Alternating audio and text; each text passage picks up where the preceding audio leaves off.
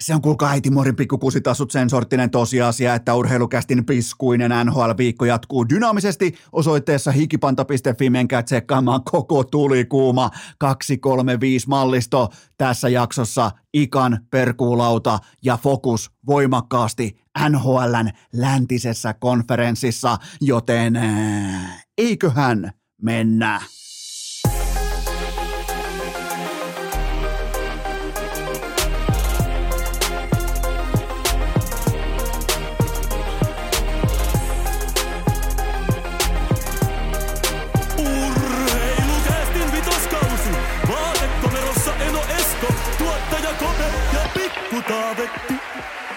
Tervetuloa te kaikki, mitä rakkahimmat kummikuuntelijat. Jälleen kerran urheilukästin kyytiin on keskiviikko, viides päivä lokakuuta ja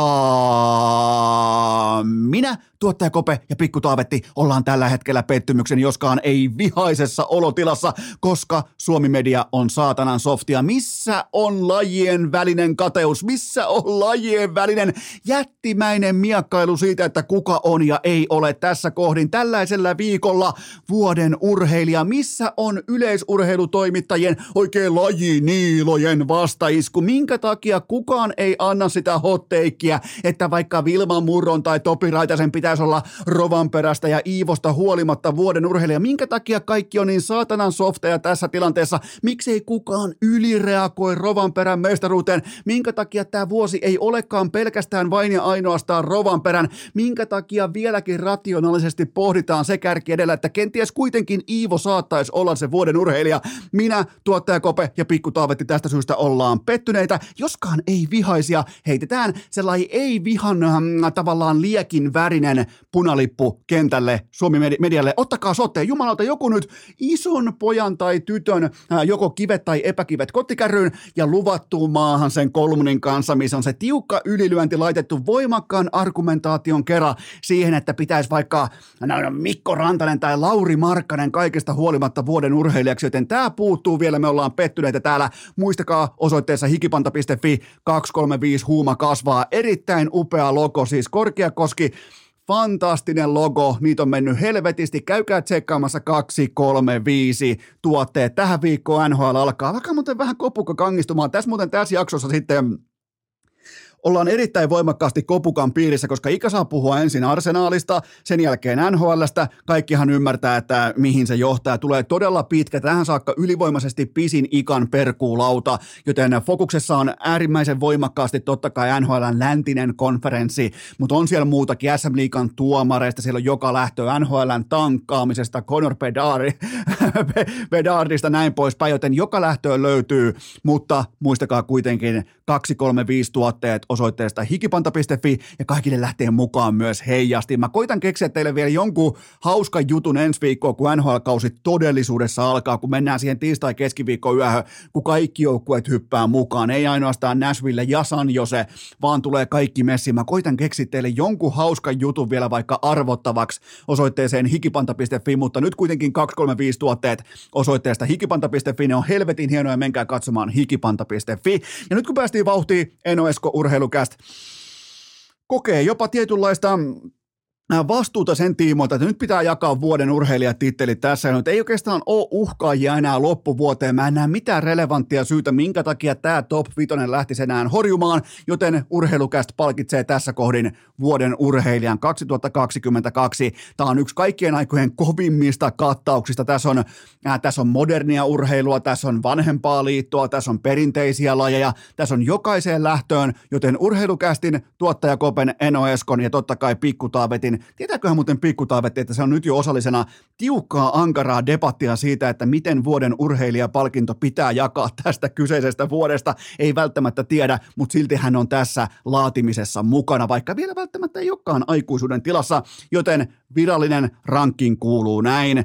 Ykkösenä Iivo Niskanen, absoluuttinen sonni, olympialaisista värisuora, maailmankapin normaalimatkojen voitto ja raveista Puhtimäen päänahka. Mun mielestä on ihan turha lähteä perustelemaan äh, minkään muun tulokulman kautta kuin sen, että Iivo Niskanen kolmatta kertaa urallaan on vuoden urheilija. Siellä kaksi, Kalle Rovanperä, edes salattu ravitausta, ei murenna tätä uskomatonta sesonkia, siis ihan silkkaa sonnin hajua, lusikka pohjassa, maksimum attack merkkiä. Tämä, niin kuin, sanotaanko, että korkeintaan niin LSD-mummoa kirkkoon tyyppisesti ajettua settiä koko kausi, täysin ylivoimainen. Ja mä ymmärrän teitä, jotka argumentoitte sen puolesta, että kilpailu on liian ohutta, mutta silti jos sä dominoit tätäkin kilpailua, niin onhan se merkki aika jumalattomasta suorituksesta. Mä ymmärrän, että tämä Rovanperä tällä hetkellä aiheuttaa myös muissa lajeissa tai muissa lajiperheissä tiettyä ää, kurttuotsaisuutta ja vasta-argumentaatiota sen puolesta, no eihän se ole viisi kuskia ja eihän se ole kolme autoa. Ja, ja tavallaan mä niin haluan sen myös ymmärtää, mutta tavalla, sen lisäksi pitää myös ymmärtää se perspektiivi, että tässä kuitenkin 21-22-vuotias huippurheilija painaa jotain sellaista pöytään, mitä ei ole koskaan aikaisemmin tehty, joten Kalle Rovanperä siellä kaksi, uskomaton sesonkin, vielä kaksi kisaa jäljellä, vielä pystyy tekemään vaikka minkä näköisiä ennätyksiäkin, tai tavallaan aina kun Rovanperä astuu ralliautoon, niin silloinhan syntyy ennätyksiä, koska hän on niin nuorena tekemässä jotakin, mitä kukaan muu ei aikaisemmin tehnyt, mutta joka tapauksessa vuoden urheilija äh, rankingissa Kalle Rovanperä siellä kaksi. Äh, siellä kolme annetaan ääninäyte. No way. Oli muuten väärä. Herra Jumala, täällä on joku varastanut. Nyt on muuten skandaali.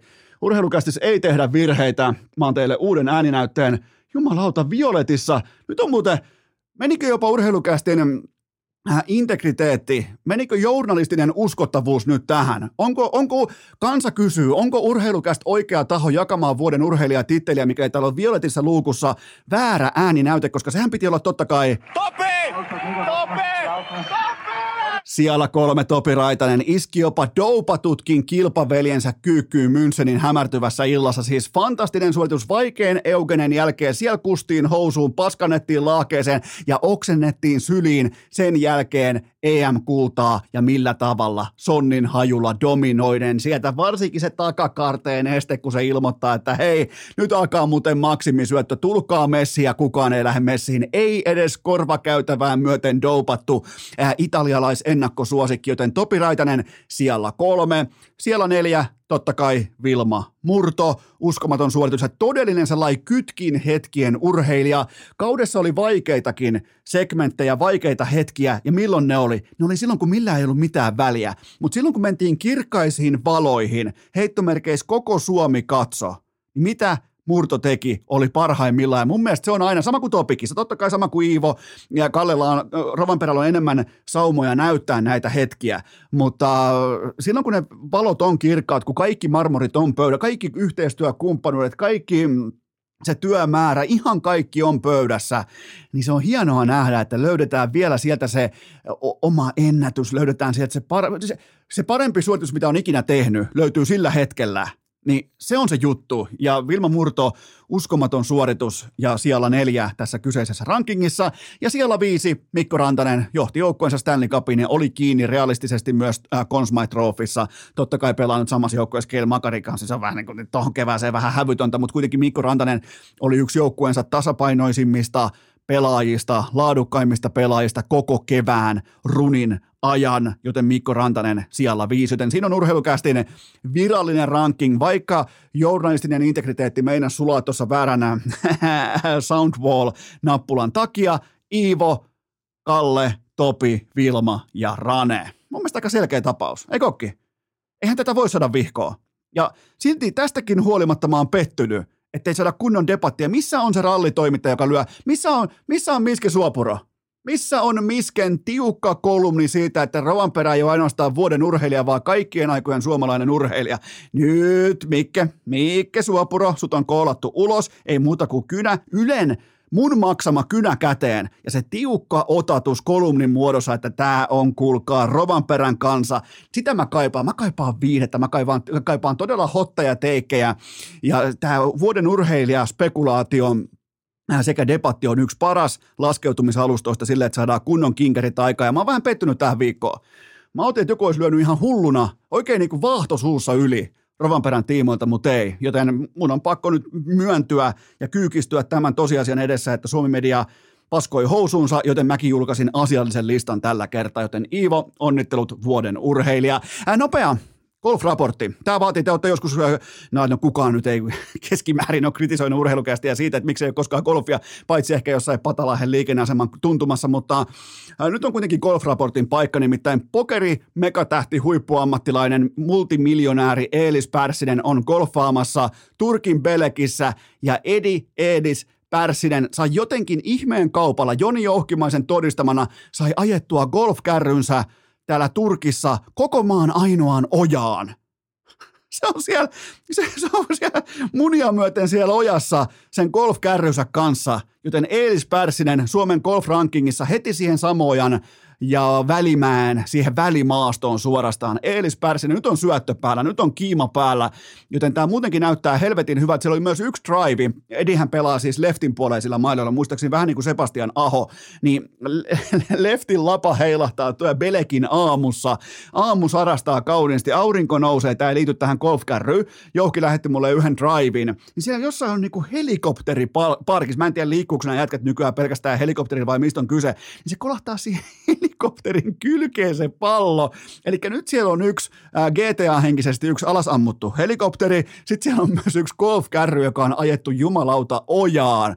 Eelis Pärssinen, koko maailman potlimit omahan äh, kirkkain nettikärkiä, tuo se vet... Ei, mutta ei, tää on, tää, tätä se vaatii, tätä on golfi huipulla, me ei voida tietää me tavalliset pulliaiset, joten No on kiva, kiva saada pitkästä aikaa sekä golf- että po- pokeriraportti samaan aikaan urheilukästi jaksoon, mutta jotenkin näyttää, että jouhkimaisen Pärsisen ja Sipilän reissu Turkissa on tällä haavaa ehdottomasti raportoidin arvoinen seikka. Ää, muistakaa myös, että tänään on keskiviikko ja mun somessa, vaikkapa urheilukästin ig urheilukästin ehkä kenties Facebookissa, tulee tänään pientä arvontaa. Siellä lähtee nimittäin NHL 23 peli jakoon ja erittäin, erittäin, erittäin herkullinen palkinto, joten käykää tsekkaamassa seuraamassa mun somet tänään keskiviikkona. Nyt jatketaan. Urheilukääst! Ravitallissa Iivo, Puhtimäki ja tietenkin EVSko. Tähän välikköön mulla on teille kuitenkin huippunopea kaupallinen tiedote ja sen tarjoaa urheilukästin pitkäaikainen pääyhteistyökumppani Elisa Viihde Viaplay. NHL-kausi alkaa tällä viikolla perjantaina kello 21.00 kiekko jäässä Prahassa. NHL, valioliika, Bundesliga, F1, UFC, se kaikki löytyy osoitteesta viaplay.fi. Mä toistan, se löytyy osoitteesta viaplay.fi, joten jos sä oot NHL-fani, jos sulla on fantasy-joukkue, jos sä lyöt vetoa, jos sä oot kiinnostunut NHLstä miltään kantilta, sä menet osoitteeseen viaplay.fi, koska se on yksin oikeuskanava NHLlle Suomessa. Menkää tsekkaamaan viaplay.fi, löytyy jokaiseen lähtöön NHL, valioliika, Bundesliga, mutta kyllä toi NHL, mun on pakko myöntää, että kyllä se on toi NHL. Mulle se on toi NHL, joten menkää osoitteeseen viaplay.fi, koska tällä viikolla se kausi myös alkaa. Se osoite on kaikille tuttu, se on viaplay.fi. Tähän kylkee myös toinen huippunopea kaupallinen tiedote ja sen tarjoaa Dr. Ötkerin pizza rustika. Mikä sopisikaan kauniisti penkkiurheilun kylkeen? Onko kellään mitään ideoita? Onko kellään mitään ehdotuksia? No se on tietenkin pakastelätty. Se, se on niin kuin kaikkiin lajeihin, matseihin, ihan jokaiseen kattaukseen NHL Primetimeen on sitten mitä tahansa, niin kyllähän se on se pakastelätty. Ja mä haluan, että valkkaatte oikein siellä pakastelaarilla. Se on Dr. Ötkerin pizza rustika. Ottakaa se kaupasta mukaan, mutta muistakaa varoituksen sanana, se on aivan liian hyvää jaettavaksi. Se on muuten erittäin hyvä. Mun ei koskaan, mun on ihan pakko myöntää, että mä oon, mä oon pizzan jakamischeateri. Mä jaan itselleni aina isoimman pala ja mä en häpeä sitä yhtään, en etenkään kun kyseessä on pizza rustika. Ota testiin Meat Supreme, eli meikän kielellä liharekka, myös tupla pepperoni toimittaa. Mikäli etsit isoa perhepizzaa pakastealtaasta, niin se on Dr. Ötker. Se on pizza rustika, muistakaa, ne on ylivoimainen kärki Suomessa. Tsekatkaa pakaste allas, ottakaa testin jo tällä viikolla. Osoite on drötker.fi ja nyt ikan perkuulaudan pariin. Urheilukääst! Sitten farkkutakkia ojennukseen, kolitsihousut ryhtiin ja kopukkaa kangistumaan, sillä ikan puuradioon syttyi punainen valo. Se on kuulkaa keskiviikko, joten yläkaapista kaivetaan esiin. Ikan perkuulauta tällä hetkellä fakta on se, että meillä on täällä syksy, Pohjois-Lonto on punainen, NHL alkaa tällä viikolla. Ika Lehkonen, kerro miltä tuntuu. Loistava fiilis on, että kyllä tässä on kaiken näköistä urheilutapahtumaa urheiluskenessä tapahtunut ja hienoja pelejä, hienoja äh, viime hetken ratkaisuja ja, ja, ja yllättäviä äh, tappioita ja hienoja voittoja. Että kyllähän tämä on niin penkkiurheilijan tämmöistä prime time-aikaa. Voidaan mun puolesta vaikka aloittaa suoraan tuosta, koska mä tiedän, että siellä jonkin verran on edelleen kopukka kankeena, niin, niin on, on, on, onhan, se, onhan se, myönnä pois, että kyllähän Tottenhamin kellistäminen kotikentällä Emiratisilla tuolla tavalla, niin, niin kyllähän se aina tekee hyvää tekee se hyvää, mutta mä voisin heittää tähän ennen kuin lähdetään arsenaaliin niin tämmöisen pienen ilmaisen rapalan TV-tuottajille, mitä tässä on itse pähkäillyt, että toi Game Pass, kun mä oon seurannut, kuten tiedät, tämä NFL.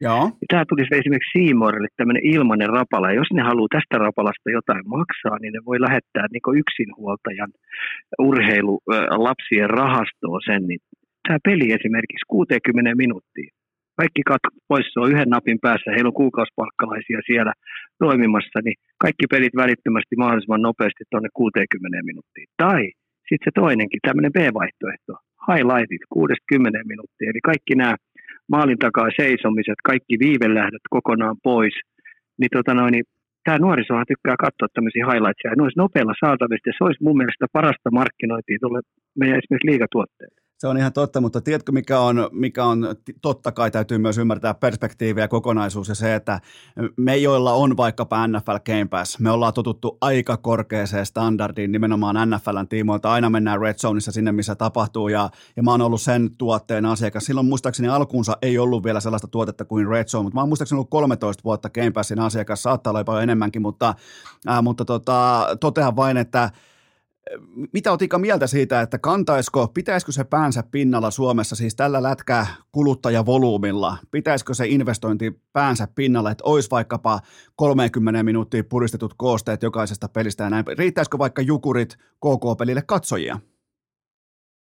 Kyllä mä uskon. Miksei, koska ei se kauhean työlästä he ei voi tämän päivän tekniikalla. Jos, jos, jos esimerkiksi aamulypsystä pystytään tekemään välittömästi koosteet radiolähetykseen, niin, no se on niin totta. luulisin, että perkule, ihan oikeasti luulisin, perkule pystyvä. Ja sitten kun sä tiedät, kuin hektinen toi nuoriso on, ne haluaa nopeasti informaatiot, ne haluaa nopeita koosteita, ne haluaa highlights-tavaraa, ne haluaa informaatio niin välittömästi silmille. Niin kun nykytekniikalla niin, ja kuukausipalkkalaisia siellä on, niin se on kauhean vaikea rasti luulisi No mulla on tähän vastarapala. Se ei välttämättä argumentoi sua vastaan, se, se ei argumentoi yhtään sua vastaan, mutta mä kysyn sulta näin päin, että mistähän saattaa johtua Suomessa tällä hetkellä, että NHL on niin poskettoman kiinnostavaa. Se on siis, se on, se on jumalattoman kiinnostavaa, varsinkin tuossa nuorisossa, niin mä voin myös vastata siihen, että se johtuu siitä, että kaikki tilastot, kaikki koosteet, kaikki highlightit, ne on välittömästi sun kännykässä oitis, kun sä heräät aamulla. Ihan siis saman tien, sulla on highlightit, sulla on se laineen maali, sulla on se Lehkosen takakulmaa laukaus äh, Game kutosessa Tampa Bay vastaan, sulla on välittömästi se saatavilla, sulla on pikkudataakin, sulla ei ole pelkästään vaikka plus-miinusta tai laukaisumäärää, vaan sulla on, sulla on syvää dataa, sulla on kiekon hallintoa, sulla on maali odottamia, ne on heti sulla, ne on välittömästi kuluttajan käsissä, niin tavallaan siitä syntyy, sit sulla saattaa olla joku fantasu joukkue, sulla saattaa olla jotain pikkuvedonlyöntiä, niin sen tuotteen sanotaanko tällä kulutuskynnyksen matala taso, se on nhl kunnossa, se on nfl kunnossa. Mä toivoisin, että myös liikassa, että ne koosteet tai joku highlight-maali, jos tulee joku vaikka, mikä kohahduttaa vaikka Twitteriä, joku sanotaan vaikka Pekka Jormakka tekee hienon maalin, niin mä saatan kuulostaa todella, sanotaanko voisiko sanoa ehkä jopa karrikoidunkin rajulta mun kommentin kanssa, mutta 45 minuuttia siitä hetkestä, niin se on myöhäistä. Silloin on jo paskahousussa. Sulla ei enää ole highlightia sen jälkeen, jos saat kiinni siitä, siitä mitä haen nimenomaan, että kaiken pitää valitettavasti olla kauniisti viikattuna tässä ja nyt kuluttajan käsissä vuonna 2022. On, ja mä lisäisin tuohon vielä tämä ennakkohype koko aika. Ja sitten nämä keskusteluohjelmat, mitkä NHLstäkin tehdään. Siellä on Leaf Loungea, siellä on Hats Loungea ja siellä on äh, Vancouver Loungea ja siellä on niin podcasteja ihan juma, jumalaton määrä ja perkaillaan niin TV-stä lähtien niin tulevia tapahtumia ihan älyttömästi. Siinä se, siinä se syy ja seuraus on. Mutta on ihan hyvä pointti toi, että olisi mielenkiintoinen nähdä, että kuka keksii ensimmäisenä jääkiekkoon semmoisen TV-formaatin, jossa vaikkapa kanava vaihtuu sen mukaan, missä on vaikkapa tapahtumia käynnissä, mennään vaikka YVlle, mennään vaikkapa johonkin loppuhetkien tärkeäseen paineeseen, vähän niin kuin Red Zone-mainen, mutta ehkä kenties jääkiekon omin vivahteen, niin kyllä mä, kyllä mä kuulen nyt Ika tuossa, mä näen potentiaalin. Tai kuka keksii sellaisen TV-tuotteen ihan oikeasti SM-liigaa sillä, että ennen pelejä edellisenä päivänä on, on pressitilaisuudet ja perkaillaan ja haetaan ennakkoasetelmia ja jopa tuodaan vähän sitä uhoa sinne tiskiin niin, että me saataisiin heitettyä porukkaa hallille katsomaan. Se on ihan totta. Se on ihan. Tämä oli oikeastaan Ikalta, tämä tuli pöytäkirjan ulkopuolelta. Aina kun Ika heittää sen ilmaisen rapalan, mä tiedän, että on, silloin on tosi kyseessä. Ja sä oot ihan selvästi muhittanut tätä aihetta nyt pitkin viikonloppua. Pitääkö paikkansa? Joo, ja tässä oikeastaan useamman vuoden mä oon hämmästellyt ja kummastellut, että on se kumma, että mikä tässä maksaa. Kun, tota, no, niin mä haluan porukkaa hallille, mä haluan noin meidän kaikki seurat hyvävointiseksi tuon pisteksen puolelta, niin nyt kannattaa oikeasti rupea kovalla volyymilla kairaamaan tuotetta eteenpäin. Se on ja nimenomaan tuotetta sinne, missä on se seuraavan sukupolven kuluttaja, eli ne juniorit, junnut, nuoret ihmiset, tytöt, pojat, näin poispäin. Mutta Ika, Pohjois-Lontoa, se on punainen, niin, niin käydään nopeasti toi läpi. Miten hyvältä tuntuu ja kuinka vakuuttavalta Arsenal nyt tämä niinku, ihan suoraan voi sanoa, että tämä mestaruuskaliberin joukkue, niin mikä on Ikan Arsenal luottoluokitus juurikin tänään keskiviikkona? Mä lähdin nyt tätä kautta liikenteeseen. Arsene Wengerin kausi oli mulle huippukautta, koska me oltiin koko aika neljän joukossa. Vuodesta toiseen me mentiin tsemppäreihin ja mulle se tavallaan riitti, koska mä tiesin, että se on ihan äärimmäisen vaikeaa voittaa valioliiga tuolla ja se on äärimmäisen vaikeaa voittaa Champions League. Ja silti se seuraa niin siinä sivussa koko aika taloudellisesti voi tosi hyvin. Tuli paljon nuoria pelaajia, mutta se, että ei koskaan saatu oikein tykkiäjiä. Ja saman tien kun Wengeri lähti, niin alkoi Pulkkamäki.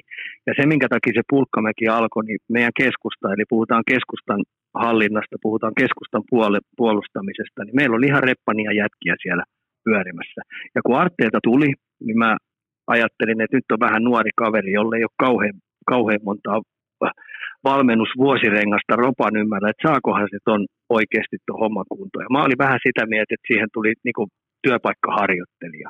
Mutta kuin ollakaan, niin kun mä katsoin, Primilla tuli toi All or Nothing, eli Arsenalin dokkari, mä huomasin, että sillä on oikeasti missioni päällä. Silloin voittajan luonne, se haluaa kaikki kivet ja kannot kääntää, se haluaa tehdä arsenaalista voittava joukkue. Ja nyt kun tämä on loksahdellut paloja kohdalleen, niin kun sä katsot tuota arsenaalin joukkoa, että siellä on Sinchenkoa, Tuomas Perttiä, äh, Odegaard ja Chaka ihan eri pelaaja tällä hetkellä. Se on viimeisen päälle tiimijätkä ja sitten meidän hyökkäyksellä on Gabriel Jesus ja Gabrieli Martinelli, jonka suuri fani meikäläinen on.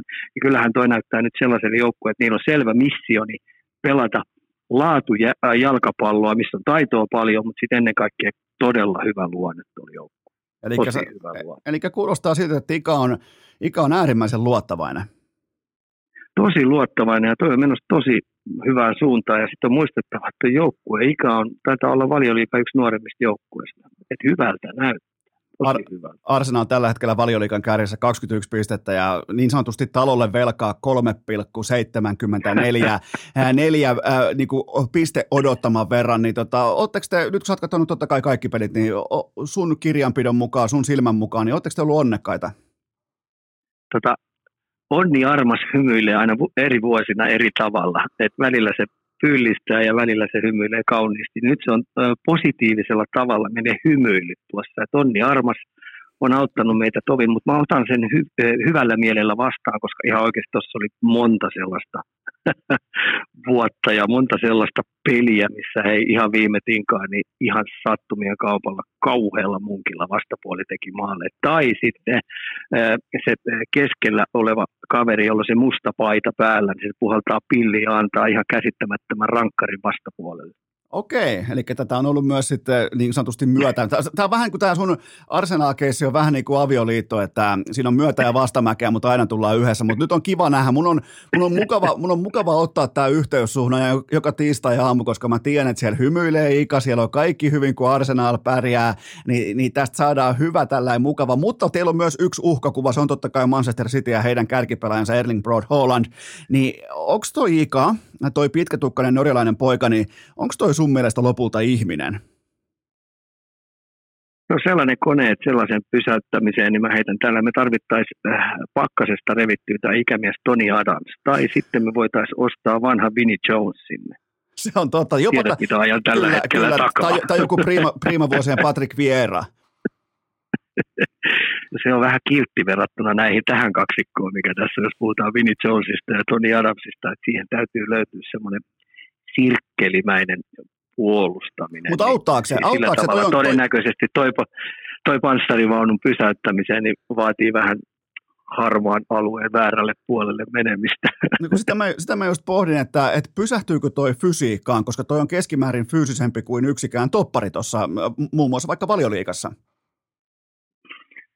Joo, kyllä se pelottava panssarivaunu on ja sitten sen, sen ajoitukset niihin juoksuihin ja, ja tota, se vauhtinopeus, se vauhtiero, minkä se saa rykästyä, niin se on aika valtava. Ja sitten tällä hetkellä, kun sillä on järjetön itseluottamus päällä, niin, niin kaikki ne maalipaikatkin, mitkä se saa, niin se saa ihan käsittämättömän hienoja suorituksia. Et tota, kyllä nyt on kaikki tähdet kohdallaan, mutta mulla on vahva luotto siihen, että tota, noin Arteetta löytää, löytää lääkkeet silloin, kun on tarvis, niin pysäyttääkseen ton, ton näin.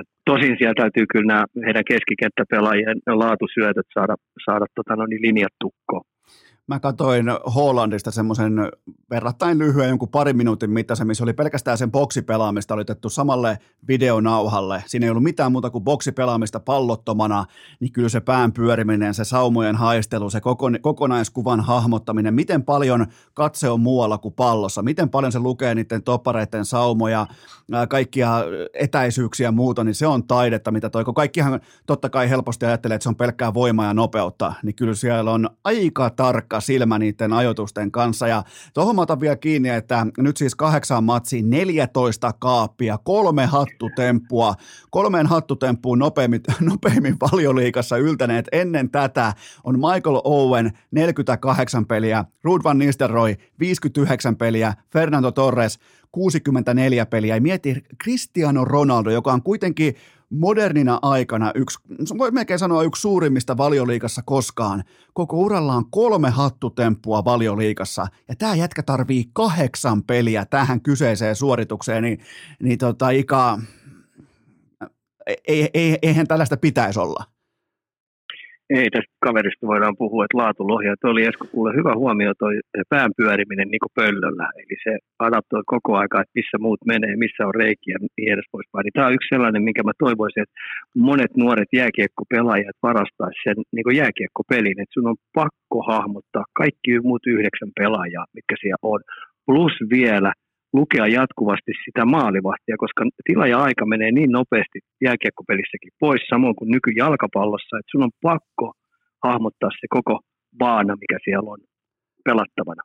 Tuossa tykkäänkin käyttää semmoista tavallaan, ei välttämättä vertauskuvaa, mutta tykkään ottaa ainakin omaan muistivihkooni talteen niitä hetkiä, kun ollaan vaikka ylivoimalla ja, ja sun laukojen paikalla oleva pelaaja tietää, että se veskari on pois positiosta, tietää, että se veskari, silloin, silloin, silloin se tietää, että sillä on katsekenttä, äh, niin katsekenttä, katsekontakti, se pelin luku kattaa myös sen maalivahdin ehkä yliliikkeen, kun jotkut taas tuijottaa pelkästään sitä vastaan tulevaa, esimerkiksi vaikka sitä kiekkoa, joka on tulossa poikki kentän sulle, niin se on pelkästään se fokus siinä kiekossa, katse kiekossa, niin kyllä sen näkee, ketkä on niitä tekijämiehiä, Matthew Matthewsit kumppanit, niin, niin se on komeen näköistä, kun niillä on koko ajan vähän se silmäkulma sinne maalille päin, että mitä hän se veska tekee, ja koko ajan on sellainen skannaus päällä, että mitä hän tapahtuu seuraavaksi, joten tässä niin kuin Hollandissa on nimenomaan tätä erittäin paljon. On, ja Hollandikin lukee koko aika, kun siellä on se maalipaikka, että kummalla, kummalla jalalla se maalivahdin painopiste on, että kumpaa se on kaatumassa. Eli niin sanotusti heittäytymässä, että kumpi puoli on se haavoittuvaisempi puoli. Että nämä on tämmöisiä pieniä nuasseja, mitkä nämä huippujätkät lukee koko ajan. Ja toi, ja toi, teke, ja toi tekee nimenomaan viimeistelystä siinä mielessä jopa eroottista, koska eihän sitä palloa tarvi laukoa kovaa. Sitten tarvi laukoa sinne sivupussiin tai ihan tolppaan nuollen, jos sä tiedät kummalla puolella veskarin balanssi on, koska se se, mikä näyttää veskareiden kannalta erittäin heikolta peruspenkkiurheilijan silmään on se, että ne ei pysty liikahtamaan senttiäkään sinne niin sanotulle väärälle puolelle. Niin tällaisten tilanteiden lukeminen kärkipelaajille, huippumaalintekijöille, niin, niin se on kyllä kaunista. Kyllä. Okei, kokeillaan, jos saadaan vähän suututettua ikaa nyt tämän hurmoksen jälkeen, niin SM Liikan tuomarit, riittääkö toi pelkästään aiheeksi vai haluatko, haluatko jonkinnäköisiä, tota, äh, mä voin antaa pienen evästyksen mukaan, nimittäin Porin illassa lauantaina äh, tuli nyt sitten tietenkin törmäyksestä ulos ajo, eli asialla tuttu päätuomari Lassi Heikkinen, joka on pahoittanut mielensä kaukolossa aiemminkin, niin mikä sun näkemys on tähän, kun tullaan, mennään perseellä siellä ja kentällä sattuu ja tapahtuu, se on vauhdikas, se on erittäin aggressiivinen, vauhdikas, jääkiekkoniminen peli. Siellä olisi suorastaan ihmeellistä ja kummallista, mikäli koskaan ei törmättäisi ää, henkilöihin, johon ei ole tarkoitus törmätä. Joskus se voi olla jopa myös tuomari. Niin mikä on sun näkemys tähän, että aletaan heittää ukkoja jumalauta ulos kaukalosta tämmöisen ihan täysin molemmin puolin viattoman törmäyksen jälkeen? Inhimillisiä virheitä sattuu koko aika ja sitten hätävallinen on paljon, paljon kentällä ja sitten kun toi, siellä on neljä tuomaria, niin välillä ne vaan tuppaa olemaan jaloissa. Et siinä oli se Tikan keissi, mikä viime vuonna oli, niin se oli mun mielestä myös totaalinen vääryys. Ja onneksi nyt tässä tapauksessa nostettiin sitten virheen merkiksi Lapanen pystyy liikan kurinpidolta, että tota, no, niin, sorry, tuli virhe, mutta entistä enemmän mä nyt heidän taas tähän niin tuomareiden lisää apuja. Tuomarit tarvitsee apuja, no aika yksin siellä kentällä, niin mä, mä heitän tämmöisen taas, tämmöisen SM Liikan toimistolle, tämmöisen pienen rapalan, että olkaa hyvä ja ottakaa käyttöön. Niin NFLn keltainen liinan käyttö on kolme kertaa. Jätetään kaikki power breakit pois ei niillä ole enää mitään käyttöä. Jos siellä pitää kerran mainosbreikkejä olla, niin kyllä ne mainokset pystyy hoitamaan jollain to- to- toisellakin tavalla. Jokaisen valmentajalla on tämä NFL keltainen viina, ja sä voit käyttää missä tahansa kohtaa sitä.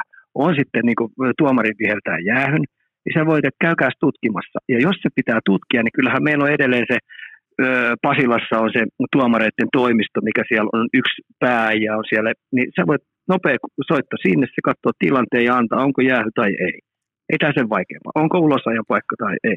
Ja siihen ei kauheasti mene, koska nämä power breakit, mitkä tuolla on, onko niitä erää kohti kolme? Joo, Muutenkin pitäisi... se on vähän verkkainen peli. Niin, niin, niin, poistetaan ne ja otetaan nämä liinat käyttöön. Eikö se ole aika helppoa? Joo, mä, ymmär, mä ymmärrän, mistä raha tulee tuohonkin lajiin ja, ja tota, on todella, niin kuin, miten voisi sanoa, on todella hankalaa lähteä purkamaan power breakeista, mutta jotain on tehtävä, koska toi itse laji – se lepää liikaa laakereillaan, mutta tuohon otan kiinni. Ja ennen kuin ensimmäinen NFL-fani suuttuu, niin se lippu on punainen, ei keltainen, joka heitetään haaste. niin, mä, mä, mä tiedän, että siellä, siellä jo ensimmäistä... Mä liikaa keltaisen lipun, koska punainen näyttää vanha stoppivalla. Miss, missä, muuten, missä muuten, Ika Lehkonen, missä muuten pitäisit sitä punaista liinaa? Mä pitäisin varmaan oikean jalan täällä niin kuin sukan varressa. Missä Ika pitäisi? Kyllä mä pitäisin tuossa povarissa. Povarissa on hienosti ja siinä on vielä se pampula olisi siinä vielä edelleen, että se pystyy nopeasti heittämään. Mietipä, kun aikoinaan sulla olisi ollut punainen liina, mä veikkaan, että se olisi muuten pikkusen verran usein lentänyt kaukoloa, mutta mietipä, kun sulla olisi ollut aikoinaan punainen liina, sä voinut heittää sen jäälle, eikä olisi tarvinnut huutaa, että nyt tulee vittu Pesoselle noutaja. Niin, siis, puna, niin, siis se on semmoinen homma, että siellä on paljon tapahtuu sellaisia juttuja, mitkä olisi aina kiva haastaa, että ei tarvitsisi kiukutella tuomarille tai yrittää sytyttää omaa joukkuetta. niin, tota, no, niin tämä olisi aika hyvä tämä tämä, tämä punainen, punaisen liinan heitto. No se on, kyllä kieltämättä, se on kyllä kieltämättä, koska sitten se pitäisi, siinä olisi vielä sellainen, sanotaan, että siinä on sellainen yleinen hallikello, sulla on kaksi minuuttia aikaa, vaikka puolitoista minuuttia aikaa setviä se asia, että onko se kohdallaan vai ei se tuomio. Jos se on, edetään eteenpäin, jos ei ole, se perutaan ja siitä taas jatketaan eteenpäin, mutta siellä ei kuitenkaan ole sitä viiden minuutin tai kymmenen minuutin huilitaukoa, vaan se on intensiivinen tarkastus, se mihin on pyritty ainakin valioliikassa, niin se VAR-tekniikka, niin aika nopeasti kuitenkin kertoo sen, että oliko pallo vaikka maalissa tai oliko tämä tai toi vaikka rankkari, niin, niin siihen olisi pyrittävä. Ja samaan aikaan power breakit pois ja mainosraha jotenkin muuten sisään tai niiden kyseisten hetkien, haastehetkien aikana, niin tuossa voisi olla ikäkuule konsepti. On, ja kun sanoo, tuomarit oikeasti tarvitsee apuja tuossa koko aikaa, että siellä joutuu välillä vähän vaikeisiinkin tilanteisiin näiden ulosajojen ja, ja, ja tiettyjen pelien lopussa, tuossa muutamassa liikapelissä pelin loppuun mun mielestä viedetty tosi pehmeät jäähyjä sillä tavalla, että vähän niin kuin, vähän niin kuin sorsittu jopa sitä johtavaa joukkuetta. Tota, no olisi aika kiva, tuommoinen lisämauste tuohon liikatuotteeseen. Okei, eli Ika lähtee sen kautta, että vähän lisää apuja tuomareille. Mä toivoisin ylimalkaan, että Lähdetään siitä perusolettamuksesta liikkeelle, että kukaan pelaajista ei tahalleen yritä taklata töniä tai antaa poikittaista mailaa tuomarille. Mä en tunne sellaista pelaajaa, joka olisi aikoinaan kopissa miettinyt, että vittu kun mä vedän tuomarin tänään, että tänään lähtee tuomari. Mä en ole koskaan kuullut semmoisesta pelaajasta, joten sellaista pelaajaa tuskin on olemassakaan, niin koitettaisiin nyt päässä näistä tunteiden loukkaamisista eroon jääkiekossa. Sama tuomari viime kaudellakin, sama juttu Smeikkali vastaan, tai Smeikkal tilanteessa Lahden pelikansin ottelussa, niin, niin pidet, jotenkin pystyttäisiin pitämään, että ei tunteet loukkaannut, niin mä olisin helvetin paljon tyytyväisempi kuluttaja. Joo. Okei, seuraava poiminta. Tämä on muuten Ika sulle mielenkiintoinen. Tämä on, mä tiedän, että tämä tulee, koska sä oot vanhan liiton hokijäärä. Ja mä taas koitan jotenkin modernisti pohtia sitä, että miten NHL-organisaatiosta voisi tehdä paremman tankkaus NHLssä, eli se, että hävitään tahalleen, ja se on nyt ajankohtainen ehkä enemmän kuin sanotaanko, sanotaanko viiteen, seitsemään, kuuteen vuoteen jotain vastaavaa, koska nyt sieltä tulee se seuraava Conor McDavid kohti NHL, se on yhtä kuin Conor Bedard, ja se on kaikkea sitä, mitä McDavid, Crosby, Matthews, nämä eturivin megatähdet on ollut. Junnu vuosina, ehkä jopa ripauksen verran parempi, niin uskotko, että tällaista, niin, voisiko sanoa NBA-henkistä toimintaa on olemassakaan NHLssä? ensin otetaan tämä Conor käsittely, että mä oon nyt nähnyt sen pelaavan ja jos puhutaan Crosbysta ja McDavidista ja Matthewsta ja McKinnosta, niin kyllä ihan oikeasti matka on. Että ne pisteet mulle sinänsä heilauta suuntaan tai toiseen, koska sille järjestetäänkin paljon aika paljon pinnoja. Ja sitten kun sitä ei puolustuspelaaminen juuri pätkääkään kiinnosta, että se saa olla ihan oikeasti siihen hyökkäyssuuntaan se täsmäase, niin silloin ihan älyttömästi opeteltavaa vielä, mikä on voittava jääkiekko ja varsinkin kahden suuntaan, pel- suuntaan pelaaminen. Ja sitten kun me puhutaan vielä fysiikasta, niin silloin vielä vähän niin kuin pennufysiikka. Ja sen tietenkin yksi iso ase on – junnupeleissä, mitä se on napsuttanut tuossa menee, niin silloin ihan järjetön laukaus, kun se on oppinut tuon uuden tekniikan tuolla mailalla, että se maila antaa sille ihan älyttömän katapultin. Mutta NHL-tason maalivahdeille, niin, tota noin, niin siellä tulee ihan eri levelillä sitten se torjunta, mikä tulee, että ei, ei se häkki tule heilu siihen tahtiin. Että kyllä siinä on vielä pitkään matkaa. Okay. Tähän sitten sun kysymykseen, että tota, se millä se tankkaus tietenkin tehdään, että mä oon niin urheiluromantiikko, enkä ole koskaan törmännyt yhteenkään päävalmentaja, joka tahallisesti lähtee pelejä häviämään. Ihan oikeasti en, en ole sellaiseen törmännyt. Se, millä ne tankkaukset tehdään, niin sehän tapahtuu toimiston kautta sillä niin, että ne rupeaa pikkuhiljaa heikentämään sitä joukkuetta. Että se voittaminen tuolla tasolla niin vaikeutuu ihan älyttömästi. Mutta kyllä mä sanon, että jokainen päävalmentaja, mikä tuolla on, niin ihan hulluna yrittää voittaa sitä yksittäistä peliä. Ne tekee kaikkea, vaikka niillä olisi East Coast Hakiliikan rosteri, niin, niin ne yrittää psyykata sen joukkueen voittamaan. Mutta hei, pelaajien laadulla vaan, kun on valtava merkitys, niin kyllä siellä aika suurimmassa osassa niillä, jotka on heikennetty niillä joukkueilla, niin käkättimet tulee. Mä tykkään aina käyttää tällaista vertausta NHLstä, kun puhutaan siitä, että lähdetään tankille, lähdetään tankkaamaan, niin mä tykkään todeta vain näin, tai pikemminkin kysyä asiallisesti, että eh, mitäpä arvelette, että kun siellä on suurin piirtein sellainen ehkä 12-13 yksilöä pelaajaa, jolla ei ole ensi kauden tiimoilta mitään turvaa siitä, onko ne NHL-pelaajia vai ei, ne on yhden vuoden lapulla, niillä ei ole minkäännäköisiä takuita tulevasta, niin heittääkö nämä pelaajat pyyhettä kehiin sen takia, että kenties se organisaatio, johon niille ei välttämättä vuoden päästä ole mitään sidettä, niin että ne sais sen seuraavan supertähtipelaajan, niin toi on sellainen kysymys, mikä useimmiten lopettaa debatin. On, ja sitten ensinnäkin nämä rekrytoijat, eli scoutit, jotka skauttaa itsellensä jätkiä, jotka tietenkin, se tiedät, että NHL nämä seurat lähettää koko aika äh, tutkimaan, minkälaisia pelaajia, esimerkiksi just tämmöisiä häntäpäin olisiko siellä luonteen omaavia pelaajia, niin nehän katsoo ihan suurennuslasin tarkkana silloin, kun se joukkue kyykkää, ja silloin, kun se peli on menossa ihan totaalisesti lapasesta lähestä, niin kuin hanskasta pois, niin ne katsoo niitä luonteen omaavia pelaajia, jotka siinä – helvetissä pystyy operoimaan ja yrittää innostaa muuta joukkuetta pelaamaan. Ja sen takia siellä aika moni jätkä niin antaa aika hyviäkin näyttöjä juuri tämän tyylisissä peleissä. Eli tullaan siihen lopputulemaan, että NFLssä siellä ei ole tankkausta, NHLssä ei ole tankkausta, mutta NBAssa siellä on tankkausta, siellä on toimiston voima, toimiston valta, yhden supertähtipelaajan päätös, se on niin merkittävä, että se pystyy keikauttaa koko organisaatiota, joten tota, mä otan, että NBAssa on tankkausta, mutta muualla on ainakin helvetin vaikeaa tankata. Joo, niin on, on se. Se on vaikeaa. Että tota, niin, sielläkin se tankkaus tiedätkö, tapahtuu just sen takia, että, että päästetään kärkijätkiä pois. Se on nimenomaan just näin. Tai NPAssa no. se ykkös mega supertähti hyväksyy omalla olemuksellaan sen, että nyt alkaa rebuildi, jotta me saadaan parempia osakkeita sisään, niin, niin se useimmiten riittää. Mutta sitten taas muualla mennään, varsinkin NFLssä, se on alfa-bisnestä. Siellä ollaan viikko kerrallaan töissä, kaikki pelaajat, ja sä lennät saman tien ulos, jos ei taso, taso on riittävän korkea, joten ei siellä ainakaan löysällä. Mutta on ihan mielenkiintoinen tavallaan tuo perspektiiviä siihen, koska nyt tämän Pedardin takia ihan varmasti alkaa tankkaustarinat, ihan tuosta ensi viikosta lukien jo, kenties jossain Arizonassa, niin, niin tota, se on tärkeää ymmärtää, että ei noilla pelaajilla – niille, jotka tienaa sen 1,3 miljoonaa, se on älytön raha. Se on siis ihan uskomaton raha. Kaikki haluaa pitää siitä tilistä kiinni, siitä asemasta, siitä statuksesta kiinni. Kukaan ei tankkaa. Joo, kyllä se on näin. Se, on, se, on niin, se on niin iso kuitenkin harppaus siihen, että sä oot NHL-pelaaja tai sitten sä putoat AHL-pelaajaksi, että se painaa sinne 75 tai onko se 150 siihen väliin tietenkin nämä, jotka on tehnyt yhden suunnan sopimuksia, jotka pelaa AHL, niin sieltä tietenkin parhaat pelaajat voi saada 500 000, mutta kyllä se NHL-status, että sä saat sinne sen yhden suunnan sopimuksen, niin kyllä ne tappelee kuule kynsi hampain, henkensä kaupalla.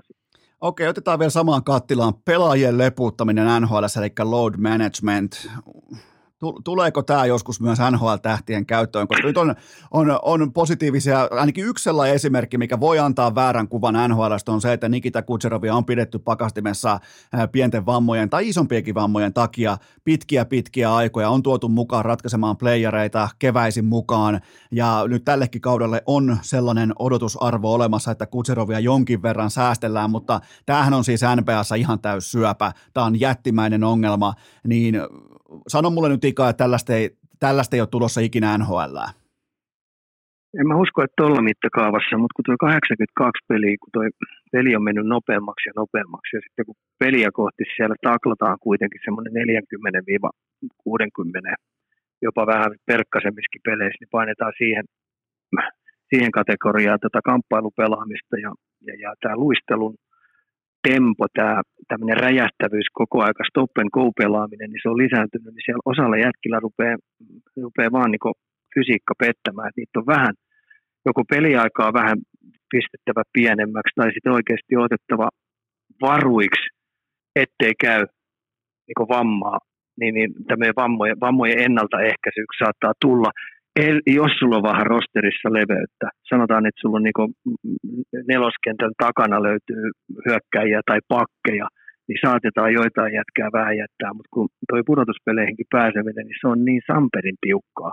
Siellä koko aika, että sun täytyy voittaa yli 50 pinnaa peleistä, niin ei, ei tämmöistä leputusta ainakaan tällaisessa mittakaavassa ikinä olemaan, mitä, mitä nyt on NPS ruvennut esiintymään. NPS on ihan, ihan kammottavaa. Siellä ei maksava asiakas voi koskaan tietää, onko se sun 300 taalan lippu, onko se nimenomaan sen 300 arvoinen vai onko se kenties 30 dollarin lippu sen myötä, että ketä on sivussa, ketä on mukana parketilla, joten mä ainakin NHL-fanina mä toivon loppuun asti, että aina paras mahdollinen kokoopano on joka ikinen ilta Askissa, vaikka tämä on ehkä vähän naivistinen ajatus, koska kaikkihan tähtää Stanley Cupiin, mutta joka tapauksessa mä toivon, että NHL ymmärtää oman pienuutensa siinä mielessä, että se ei lähde kuvittelemaan, että se on jonkun NPN kanssa samalla viivalla, että se pystyy määrittelemään oman hintalappunsa TV-markkinassa, joten mä toivon, että kaikki tähdet on aina Askissa.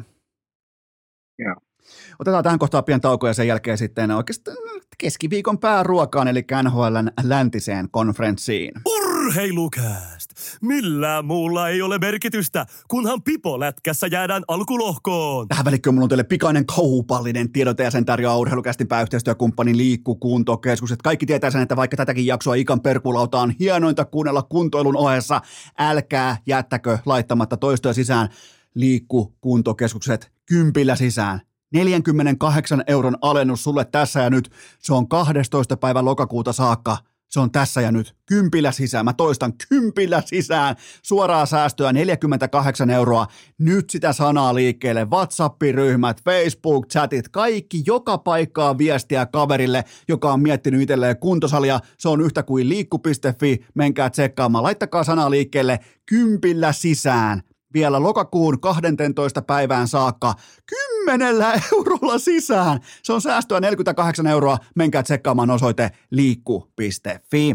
Ja tähän kylkee myös toinen huippunopea kaupallinen tiedot ja sen tarjoaa yhtä lailla urheilukästin pääyhteistyökumppani Leader. Kaikki tietää, ne piirtää, kel on liideri ottakaa testiin Protein Soft patukka, ette varmasti pety. Kolme eri makua, joista meikän suosikkina valako, suklaa. Mun rankingi näihin kolmeen ehdokkaaseen on seuraava. Kaikki on priimaa, mutta kuitenkin on aina urheilussa on pakko löytää marssijärjestys. Rankin kuuluu näin. Valkosuklaa, suklaakakku ja sitruunajuustokakku. Tuossa on mun järjestys 20 grammaa proteiinia, 18 grammaa kuitua ja sopii erityisesti herkkävatsaiselle vaikkapa välipalaksi tai treenin jälkeen. Sopii melkein jopa kaikkiin tilanteisiin. Löydät nämä kyseiset tuotteet, eli Protein Soft patukat löydät liiderin hyllyltä ihan vaikka sun laadukkaasta kaupasta. Ää, näillä porhaltaa myös leijonat ja Suomen olympiaurheilijat, joten miksi et sinäkin? Se on se kysymys.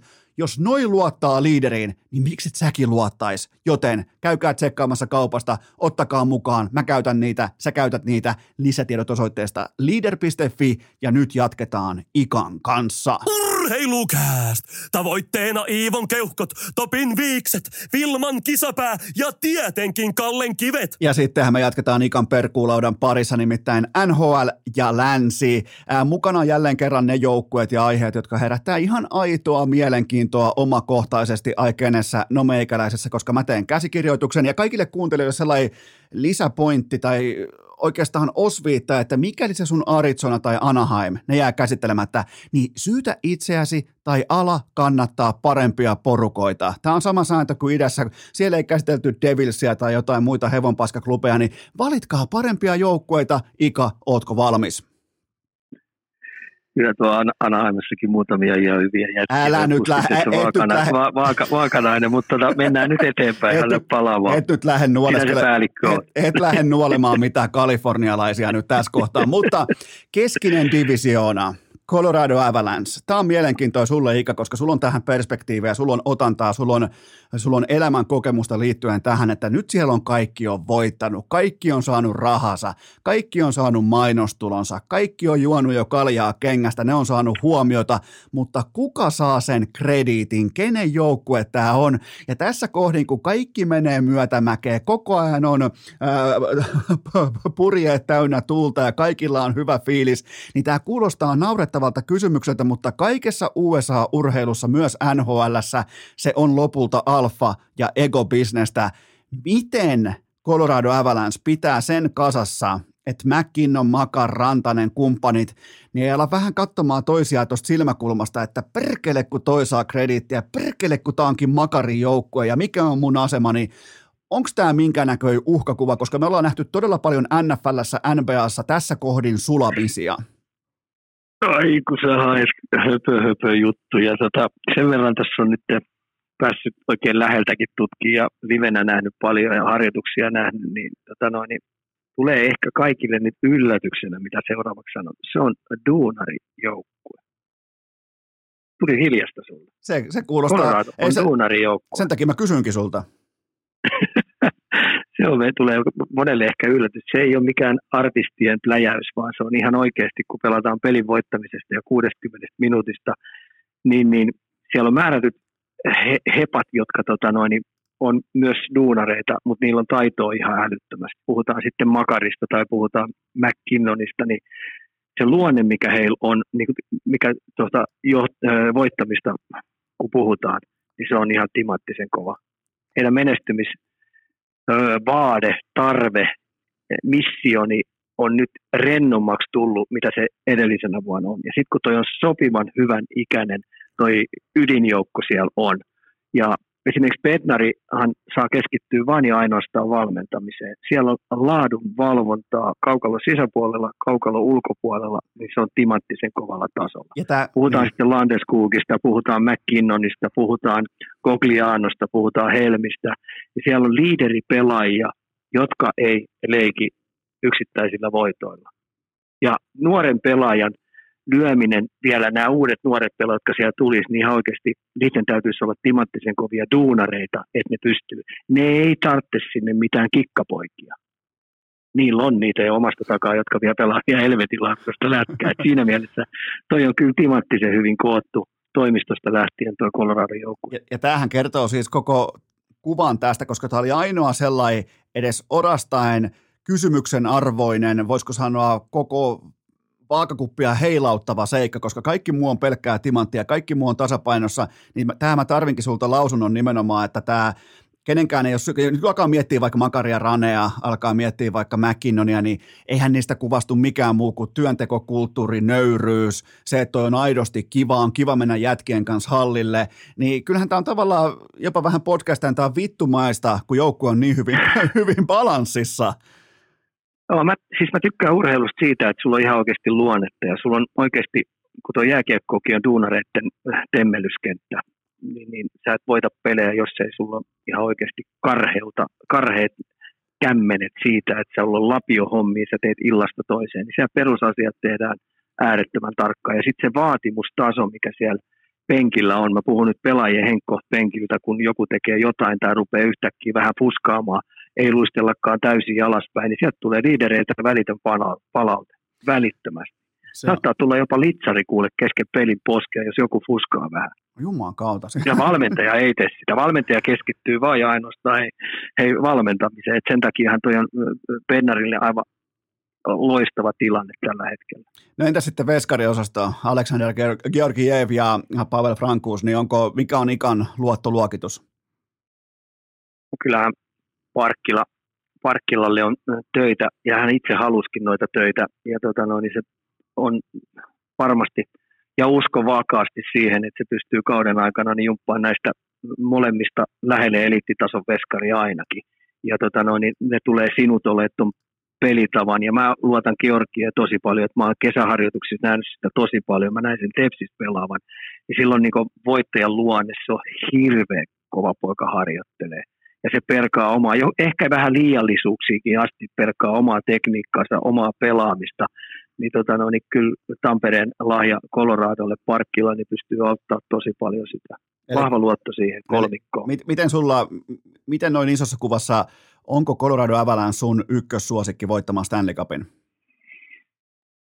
No mä, en, mä sanon, että tuo runkosarja pitää ekaksi taputella ja sitten me tullaan ihan aina siihen, että mikä se fysiikkatilanne on, mikä se terveystilanne on, niin, sillä on tosi iso ratkaiseva merkitys. Et mä oon sulle kuule ikävä kyllä Sutteriliiton äijä, että Sutteri puhuu aina kausista. Että se eka taputellaan se yksi kausi, eli se on runkosarja. Ja ensimmäinen ottelukierros on yksi kausi. Ja siinä tapahtuu aina tosi paljon niissä kaikissa kausissa. Että tota, ei kannata mennä asioiden edelle, kuten ollaan monesti nähty. Ai ai, Ika ja Sutter. Siinä on muuten aikamoinen tuollainen niin veli, mm. veljesrakkaus veneellä. Ja näetkö taas, mitä, on, su, kiitos, näetkö, näetkö, taas, mitä Sutter heitti? Vähän niin kuin silleen sivu, sivupotti, kun sitten kysyttiin, että, että miten Jonathan Hooper Down pelinteko, mitä se tekee teidän joukkueen. Niin se sanoi, että no hän on Flamesin kaikkien aikojen paras syöttäjä. ja just on lähtenyt Johnny Gaudreau pois joukkueesta, niin, niin silloin, silloin tyyliä. On, ja tota, ei se kauhean mettää ampunut sillä. Ei, ei missään nimessä. Ne on aika, aika tasaraha, mitä tulee pelin tekemiseen ja syöttämiseen. Mutta siis Colorado Avalanche ei ole mistään oikeastaan syytä olla huolissaan. Todella tasapainoinen porukka ja kaikki tietää, mistä on kyse. Kaikki tietää, että tuo joukkue on rakennettu Stanley Cupin voittamista varten, ei runkosarjan voittamista varten, joten siinä oli ainoa tällainen harmaa alue, mistä halusin kysyä nimenomaan tämä ekobisnes ja Ika totesi, että ei ole mitään huolta, tuo on duunarijoukkue, joten mennään seuraavaan porukkaan ja tämä on mulle täys mysteeri. Minnesota Wild. Selitä mulle Ika tämä joukkue, koska viime kaudella tämän maalierotus ottelua kohden per 60 minuuttia oli koko NHLn toiseksi paras. Tämä voitti ottelunsa keskimäärin 0,89 maalilla ja erittäin erikoista on se, että ei ole ihan hirveästi ei ole tähtiloistoa, yhden supertähden joukkue, niin millä toi tekee tämän tuloksen pöytään? Dan Evans valmentaja, eli 2000-luvulta asti niin ollut, ollut AHL, VHL, Capitalsin apuvalmentaja, grindannut tuon jutun ja nyt siinä lähtee niin kolmas kausi, kolmatta kautta lähtee tuosta, niin kolmas kokonainen kausi lähtee tuosta eteenpäin. Tuo joukkue syö sen kädestä. Ne on ostanut täysin tuon pelitavan, mitä se ajaa takaa. Siellä on ö, identiteettiketjusta voisi puhua, eli mä puhun Green Bay, Eriksson, Eek ja Folignosta – niin se on heille se suunnan näyttäjä, joka ilta toisensa jälkeen niin, niin, niin pistää askelmerkit sille joukkueelle ja tota, puolustaa henkensä kaupalla. Kaikki tilaaja ajan pois. Ja, ja sitten siellä on yksi ketju, se Kabrisovi ympärille rakennettu, että niillä on totaali lisenssi pelata artistijääkiekkoa, mutta kyllä nämä muut, kolme muuta ketjua niin, niin pelaa, pelaa sellaista jääkiekkoa, että tota, heitä vastaan on vaikea voittaa Luotetaanko me vielä Mark-Andre Fleurin maalissa? Onko pudonnut kielekkeeltä vai voidaanko odottaa, odottaa vielä ihan NHLn eliittitasoa? Kyllä mä tykkään, mä pääsin silloin aikoinaan näkemään sen Vegasin tarinan, kun ne lähti ja mä näin harjoituksia paljon ja mä näin kentän ulkopuolista toimintaa, miten tuo Marc-André Fleury johdatti sitä joukkuetta. Se on ihan poikkeuksellinen veskari. Se ei ole tyypillinen maalivahti, joka pyörii omissa oloissaan ja, ja, ja vaan ihan vimpan päälle semmoinen liideri, äänenkäyttäjä, auttaa toista maalivahtia ja auttaa sitten kun itse on, niin, niin, niin kentällä on, on semmoinen, joka antaa muulle joukkueelle energiaa. Ja sitten kun se on tuommoinen kanssa urheilufriikki, se on keholtaan niin, niin, niin hyvässä kunnossa, niin kyllä mä näen, että tota, ei kannata Fleuristä kyllä olla huolissaan. Otatko, että Minnesota on taas, taas tuolla ihan lännessä kärki, kärkiporukoita ensi kaudellakin? Kyllä se pudotuspeleihin menee, että et saattaa tulla pikkasen vaikeuksia heillekin, heillekin tietenkin, kun muut on oppinut vähän niitä vastaan pelaamaan, mutta toi, mä luotan tuohon valmentajaan tosi paljon. Ja sitten mitä mä oon kuullut monelta pelaajalta sieltä, niin, niin, niin ne nauttii tuon valmentajan tavasta operoida, nauttii sen, että millä tavalla se huonojen pelien jälkeen syykkaa sitä joukkuetta, millä tavalla se valmistaa sen eri, eri joukkueita vastaan. Ja sitten kun sillä on hirveä voiton tahto, niin, niin se saa sitä tykitettyä tuolle joukkueelle. Hyvä äijä.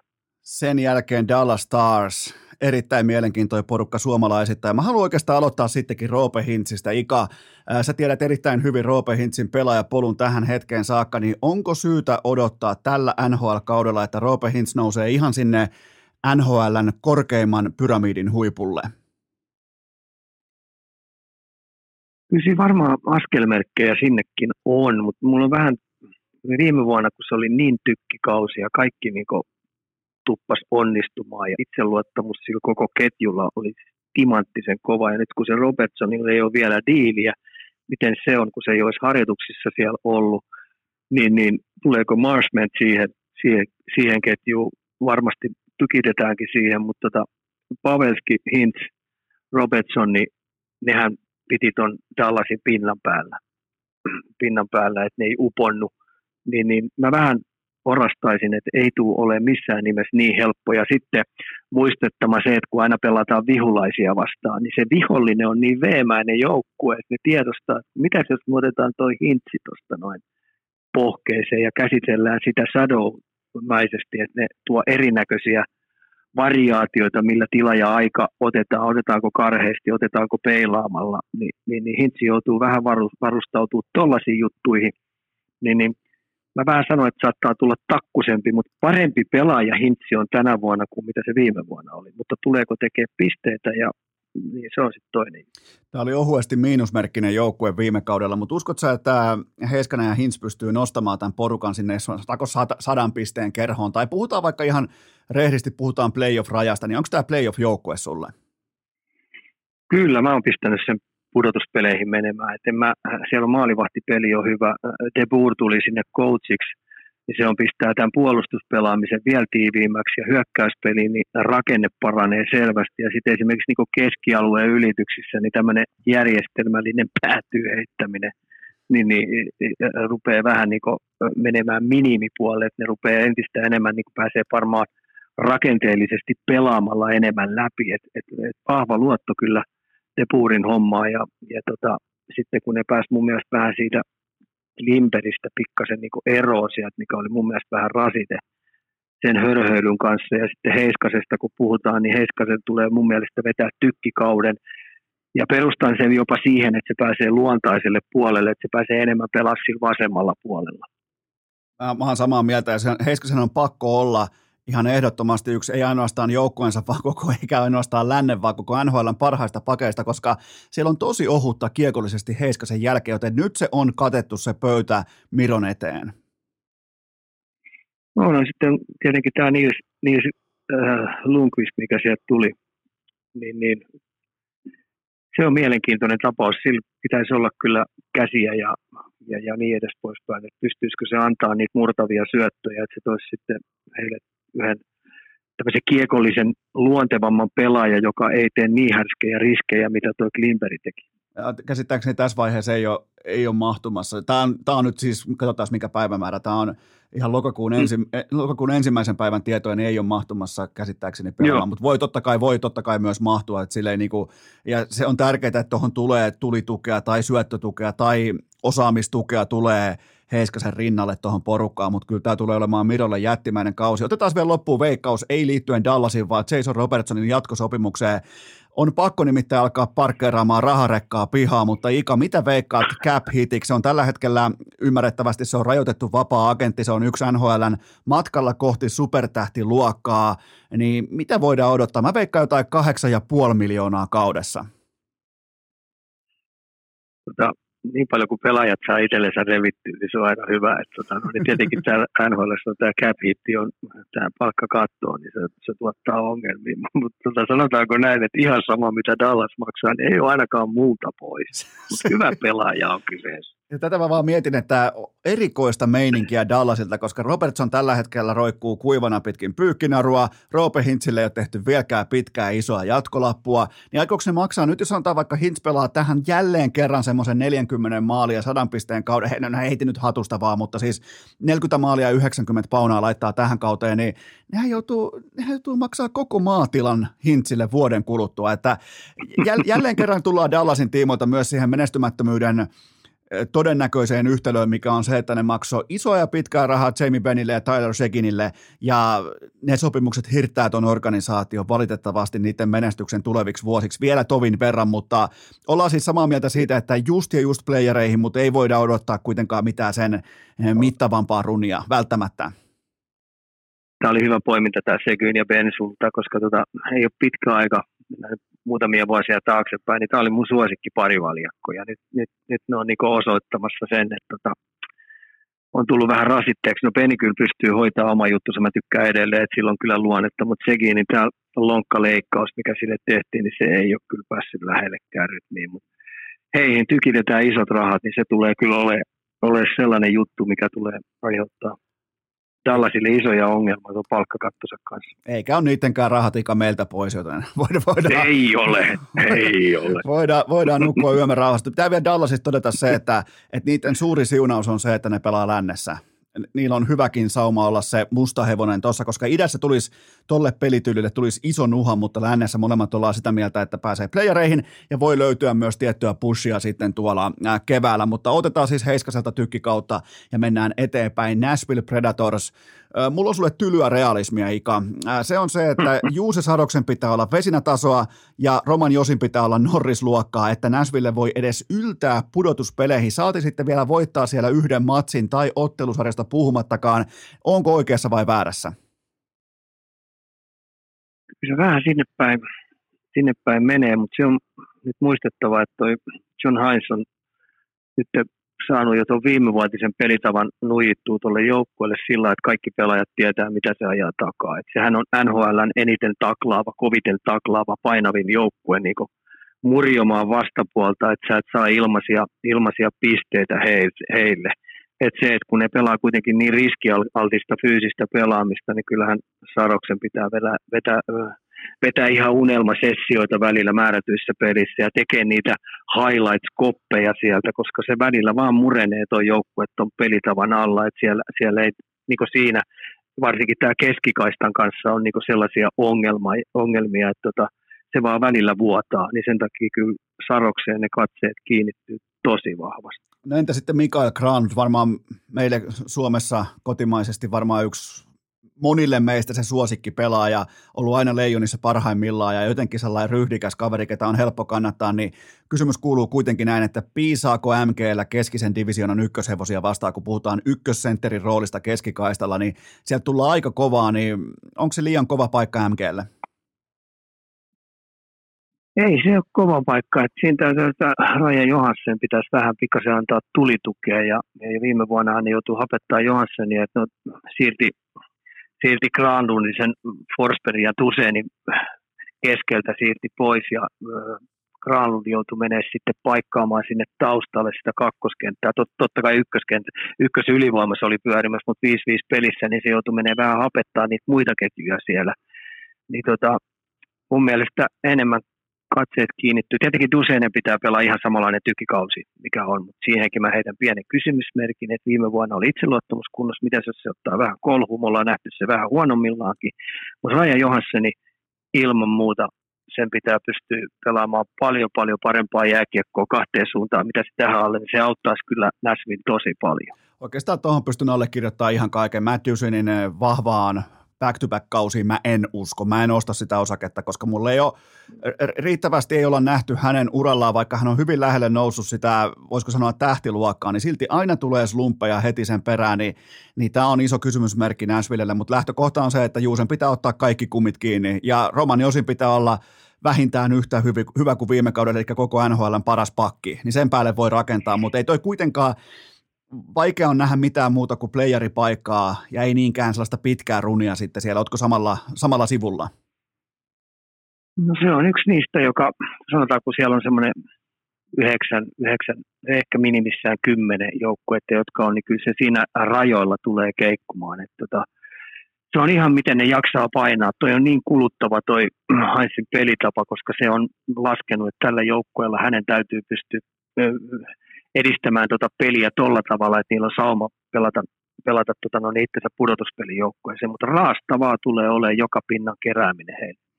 Sitten vielä viimeinen pohdinta liittyen Nashville Predatorsiin.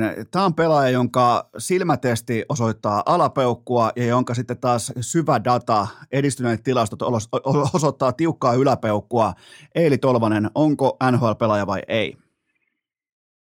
No sen, mä tuossa kun taas pelattiin tuossa pelattiin toi Bernia vastaan, niin siinä vähän pulusilmällä Tolvasta taas kattelin, niin mun kysymys kuuluu, että antaako se joukkueelle energiaa. Ja sitten kun se ei ykkösylivoimaa kuitenkaan tuu pelaamaan, ellei nyt tuu pahoja loukkaantumisia, niin silloin sille tulee, että nyt tullaan ihan siihen, että, että Heinz on, Heinz on pistänyt sen tikun nokkaan, että hänen pitää pystyä pelaamaan sitä fyysistä kovaa taklauspelaamista, irtokiekko, koska Heinzin isoin semmoinen äh, pelifilosofia kuuluu, että kaikkiin irtokiekkoihin, kaikkiin kaksinkamppailuihin, ne on sotia, mitä pitää järjestää pystyy voittamaan, niin silloin Tolvasella on tikun nokassa toi, että miten hän taistelee, tappelee, vääntää, kääntää aina näitä plusmerkkiseksi eikä miinusmerkkiseksi, että onko se vuotava pelaaja, joka antaa – miinusmerkkistä energiaa vai plusmerkkistä energiaa joukkueelle. Et, et iso näytön paikka Tolvaselle ehdottomasti, koska silloin poikkeuksellinen kyky kuitenkin ampuu, poikkeuksellinen kyky löytää maalipaikkoja,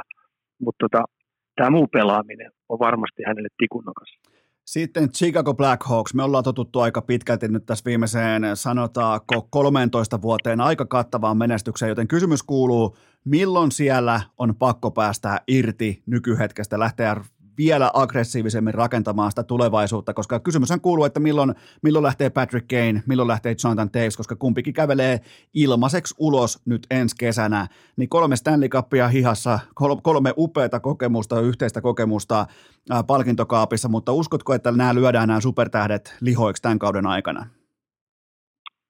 No, kaikille kuuntelijoille niin tiedoksi, että meikäläinen aloitti jääkiekon pelaamisen Herttoniemen Chicago Blackhawksissa. Että tota, mä oon ollut Blackhawksin mies ja tuun olemaan varmaan hautaa asti. Että tota, tämä on ollut mulle semmoinen rakas joukkue ja sä tiedät, että se kyntäminen joskus aikoinaan, niin se meni myös vähän niin tunteisiin, mitä niin tuo arsenaalin kyntäminen on mennyt. Tota, Tämä on mielenkiintoinen juttu, ja mä katsoin tuossa harjoituspeli yhden, harjo- itse asiassa kaksi harjoituspeliä on nähnyt, niin Davesin kunnon pisti hyvin, hyvällä fiiliksellä merkille. Se on ihan hyvässä kunnossa. Että se on päässyt siitä yhden vuoden stintistä, mikä se oli pois, niin se on päässyt eroon, että musta se näytti hyvältä. Keini on tietenkin oma itsensä, mutta varmaan tullaan siihen tilanteeseen, että missä vaiheessa antaako ne vapautuksen vai haluuko pojat jäädä vai mikä sitten tapahtuukin. Mutta tota, vaikea rakennus niillä on. Tietenkin Domi, mä näin Montrealissa pelaamaan, se on tullut sinne uutena.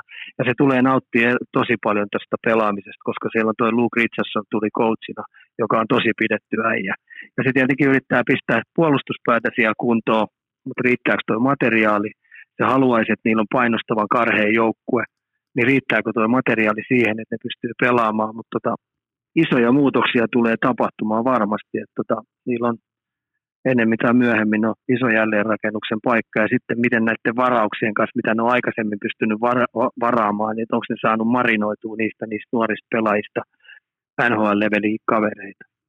Se, mitä tulee Chicagoon vielä loppukaneettina, on se, että voittaminen maksaa, mestaruudet maksaa. Ja kuten sanoit, se siellä sanotaanko ennen sitä 2009 Stanley Cupia, niin siitä jos kelaa viisi vuotta taaksepäin kelloa, niin Black Hawks oli ihan täysin roska, palava roska kori käytännössä jossain huoneen nurkassa. Ja sen jälkeen kohti huippua dynastian elkeet, dynastian tasolle saakka, ja nyt lähtee taas se korkea vuoden huippu lähtee kohti notkelmaa, niin kuin se tekee aina amerikkalaisessa urheilussa, koska toi palkkakatto pakottaa. Sun, kun sä voitat mestaruuksia, sun on pakko maksaa pelaajille. Se on, vaan, se on absoluuttinen fakta.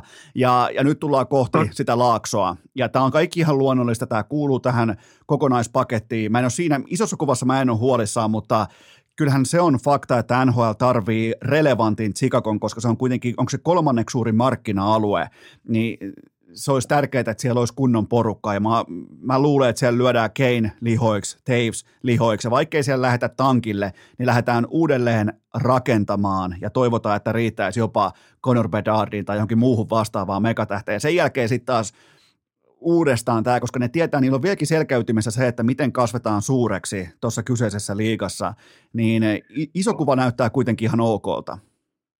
Se, ja pakko ottaa yksi nimi tietenkin Seth Jones, joka kaikkia kiinnostaa. Mitä ihmettä sille on tapahtunut. Että se on kyllä mainettaan selvästi parempi pelaa. Että ihan mystiikkaa, että miten sillä on niin peli valahtanut tuohon. Että olisiko se on kuitenkin kans, tietenkin, kun mä oon sitä sen nähnyt ihan 16-ikäisestä asti, kun se pelasi Jenkkien maajoukkuessa, meni siihen Jenkki, Jenkkiputkeen, niin, niin, niin mä oon tykästynyt sen pelaamiseen. Ja, ja itsehän on entinen koripalloilija, niin tota, sillä on kaikki nämä pelilliset pelin ymmärtämiset, kaikki osa-alueet on hyvässä kunnossa, mutta jotenkin se on vaan kanssa henkisesti vähän tuossa murentunut, murentunut, kun turpaa on tullut ja mennyt vähän yliyrittämiseksi. Että tota, kyllä mä odotan, että Seth Jones tulisi myös siihen rivistöön, mitä mä odotin, että ennen mitä myöhemmin. Se on top kolme pakki NHL, mutta vaikeaa on ollut, että toivottavasti tämä vuosi se pystyy lunastaa ne odotukset, mitä siihen on asetettu. Se on oikeastaan enemmän tai vähemmän jopa pakko, koska se palkkanauha ei ole mitenkään kevyt hänen tapauksessaan. Mutta mennään Tyynenmeren divisioonaan. Calgary Flames viime kaudella ihan kaikki yhtä unelmaa, vähiten päästettyjä maaleja per 60 minuuttia, koko liikan paras ykkösketju, kotihurmos, jokaisesta matsista voitto huumaavalla 0,91 maalin marginaalilla, koko NHLn paras kirjaus runkosarjassa, ja mihin se kaikki lopulta riitti, ei yhtikäs mihinkään, joten näet sä Ika tässä porukassa tukehtumisen sauman, koska mua vähän jännittää lähteä Flamesillä kauteen. Mä näen, mä näen tällaisen hurmossesongin jälkeen, joka päättyi pettymykseen. Mä näen tukehtumisen sauman. Mikä on Ika sun tulokulma tähän Flamesin äh, alkavaan kauteen? Äh, Darren Sutterin fanclubin kärkiäijänä niin sanon, että ei tule ole mahdollista. Se on kyllä missionin antanut pojille kyllä ihan varmasti, ja siinä meni tunteisiin toi, toi konttaaminen, mitä ne Edmontonia vastaan teki, ja se pelitavallinen selkänoja, mikä heillä oli, niin sehän mureni ihan täysin, ja silloin kyllä tiedossa, minkä takia, mitkä on ne syyt ja seuraukset, minkä takia he lähti tuohon Edmontonin tuommoiseen coast to coast pelaamiseen, tämmöiseen maalintekokilpailuun, niin sehän ei ole Sutterin tyylistä ollenkaan. Ja siinä meni aika pahasti se tunteisiin. Ja tota, kyllä mä sanon, että tota, tämä tulee varmasti menee pudotuspeleihin ja tullaan näkemään erittäin nälkäinen, ää, vahva, ilkeä, karhea, ää, kurinalainen Calgary Flames pudotuspeleissä.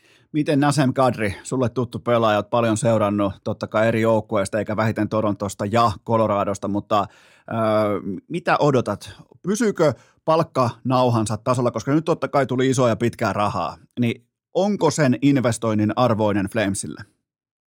On.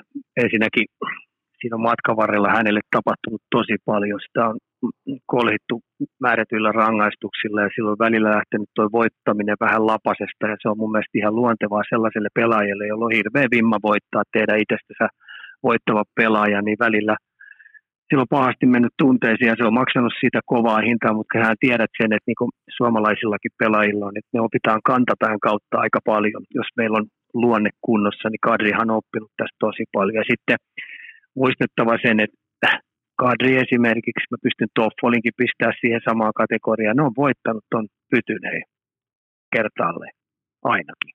Kyllä. Mm.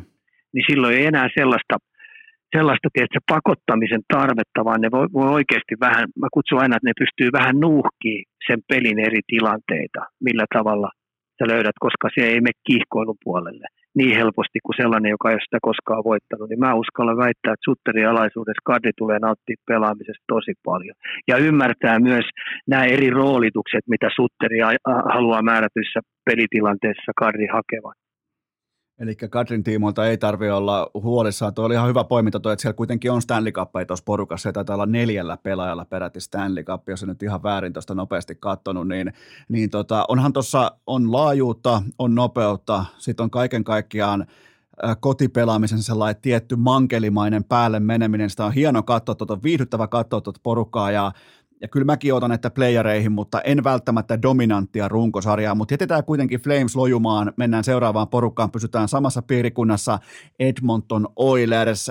Kaikki tavallaan on meille jo etukäteen tuttua tässä porukassa, mutta se mua kiinnostaa, että mikä ika on oikeasti Jesse Pulyjärven taso ja asema tuossa organisaatiossa? Tuolla fysiikalla, puhutaan nyt hänen painosta ja ja, ja ää, tota, työkaluista, mitä ää, puljulla on, niin tämä on ihan valintakysymys puljulta.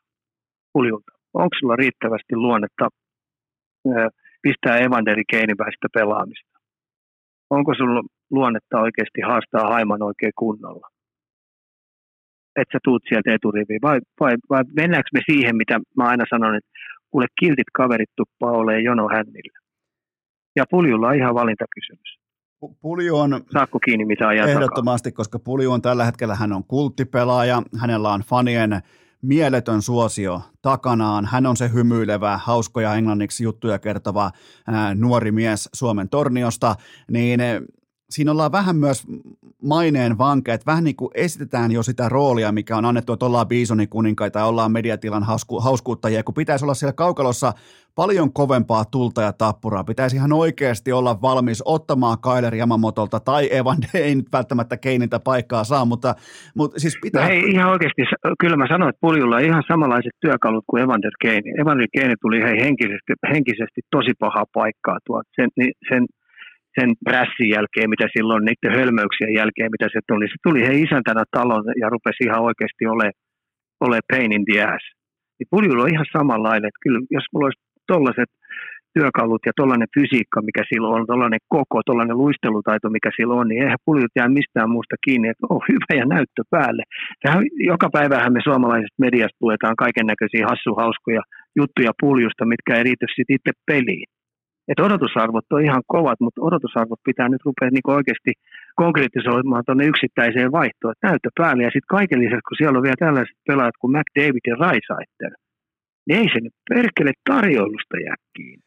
Pulju istui viime kaudella koko NHL kauneimmassa, sellaisessa oikein puusta tehdyssä, kauniiksi hiotussa syöttötuolissa.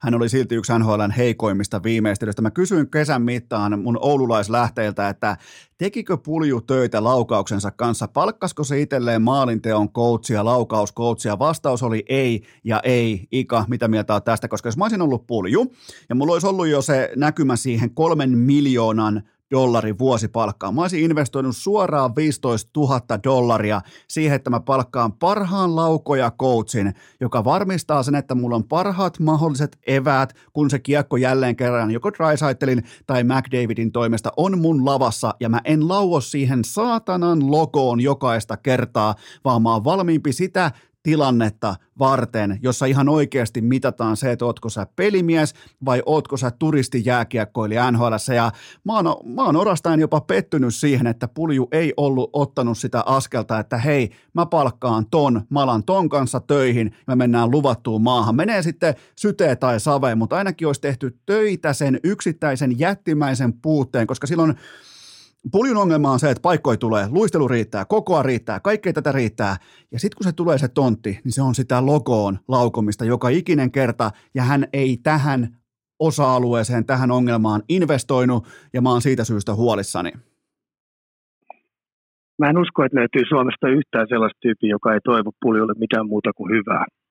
Se on niin ihan, kun lähdetään siitä liikenteeseen ja sitten, että mitä, millä tavalla, niin se hänen hänen tota noin, tämä verkosto, joka on hänen, hänen tiiminsä pyörittää siellä, niin millä tavalla ne on järjestänyt hänelle puitteet ja olosuhteet kuntoon. Eli puhutaan niistä neuvoantajista, jotka siellä ympärillä tulee. Niin mullahan karsasti ihan älyttömästi korviin sellainen, että, että harjoiteltiin kaksi viikkoa Edmontonin ohjelmille tai johonkin tähän päivään, tai sitten mentiin kolmeksi viikkoa, neljäksi viikkoa mentiin Sebastian Aho-ohjelmille ja sitten vedettiin, muutama viikko vedettiin sitten vähän niin kuin kärppien ohjelmilla – niin mun kysymys kuuluu, että, että eikö se neuvonantajaryhmä ole ymmärtänyt, että sun täytyy olla ihan oikeasti timanttisen kova game plan, mitä tehdään. Eikö niin? No kyllä, va- va- va- varsinkin, niin, kun lä- kaikki mitä...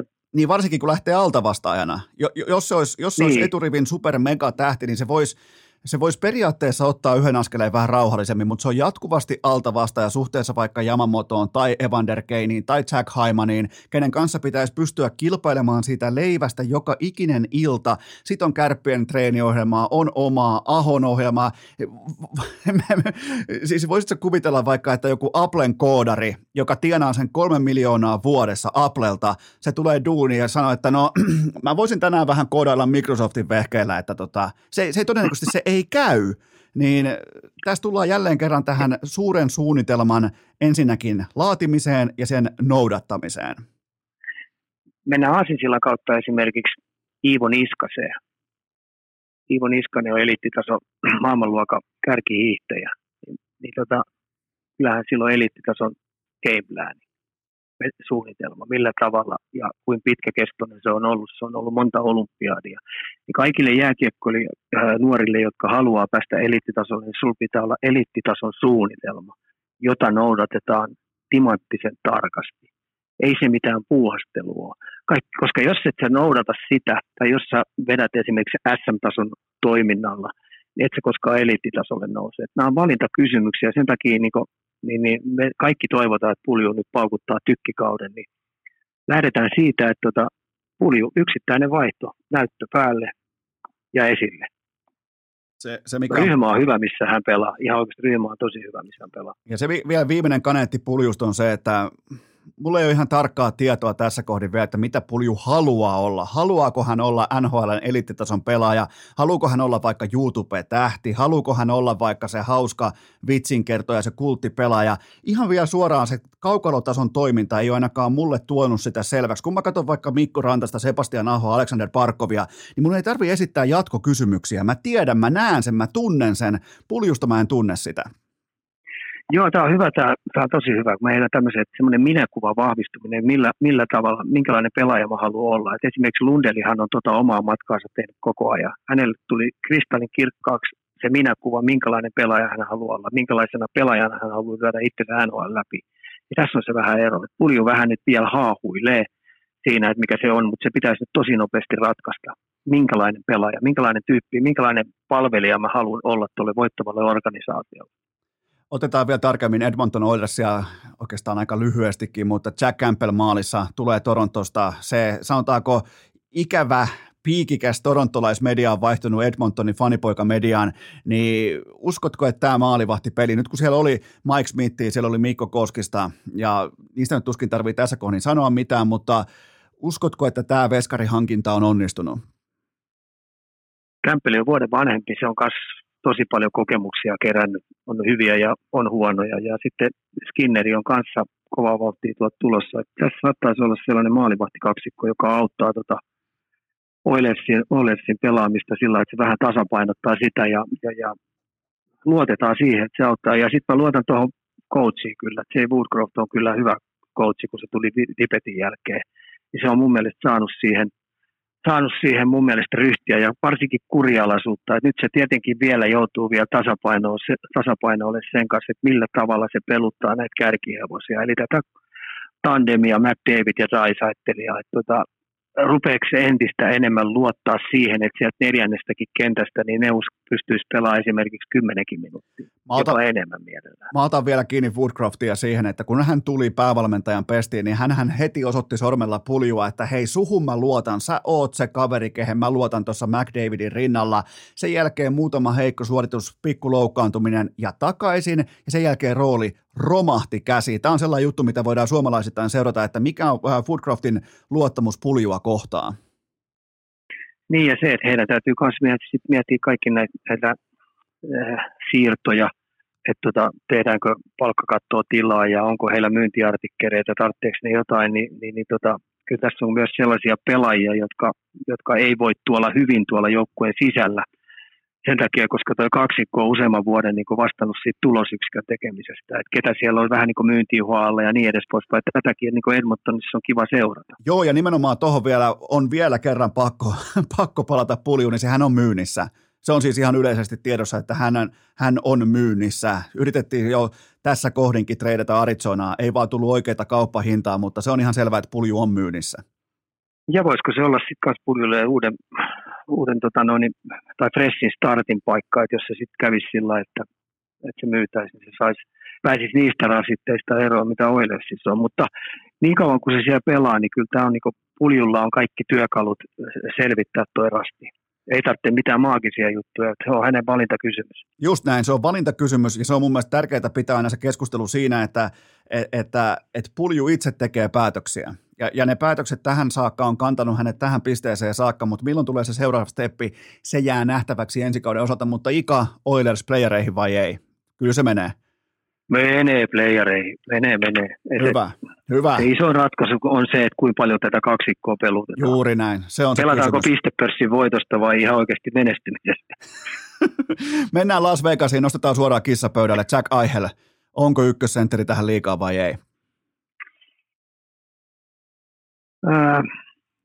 Tarinat kertoo siellä, että se on hyvässä kunnossa, että se on saanut sen selkäleikkauksensa nyt taitettu ja päässyt harjoittelemaan terveenä ja on hyvässä kunnossa. Mutta tota, me tullaan siihen, että, siihen kysymykseen, että onko hän tiimiliideri, sellainen laadunvalvoja kaukalon sisäpuolella, sellainen pelitapa esimerkki, esimerkiksi mitä McKinnon oli, oli tota no, niin, on, on Coloradossa. Onko hänen sellainen – saavutustarve bimma, että se huokuu oikein voitamista, vai onko hän vaan sellainen, joka pelaa ylipitkiä vaihtoja ja puolustaa silloin, kun jaksaa.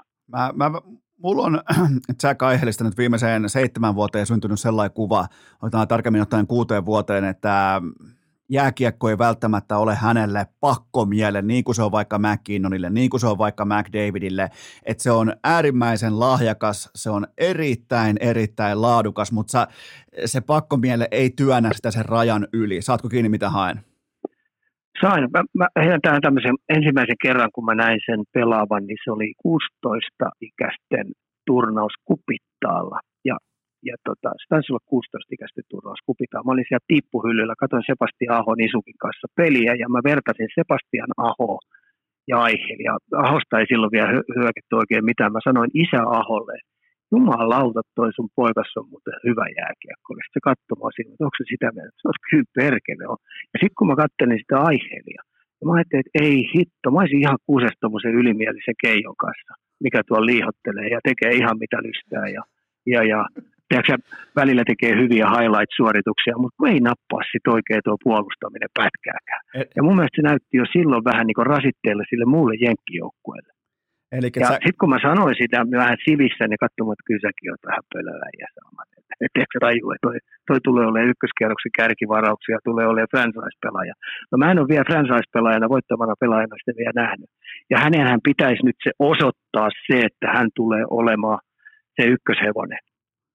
Se on vieläkin osoittamatta, se on, se on vieläkin osoittamatta, toi on hyvä pointti ja hyvä, hyvä tarina toi, että 16-vuotiaana näkee tiettyjä niin kuin luonteen piirteitä, mikä voi viedä vaikkapa pelaajan A pidemmälle kuin pelaajan B, vaikka B siinä kohdin on vielä parempi.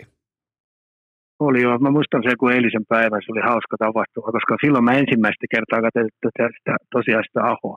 Jessus oli kyllä hyvä pelaaja, niin kuin päästään. Se oli vielä ihan kuivan kesän orava, että tota, no, niistä siirrettiin vähän hepposesti sivuun ja se luistelu ei ollut vielä ihan sitä tasoa, että se olisi saanut siitä etua, mutta kuin ollakaan, niin aika näppärältä pojalta se muuten näyttää. Miten tuli, tuliko sinulle yllätyksenä, että Sakari Manninen pudotettiin vähän niin kuin katsomatta farmiin? No nyt on sitten taas muistettava, että tässä on Vegasista kysymys ja sitten toinen juttu, että siellä on Bruce Cassidy coachina.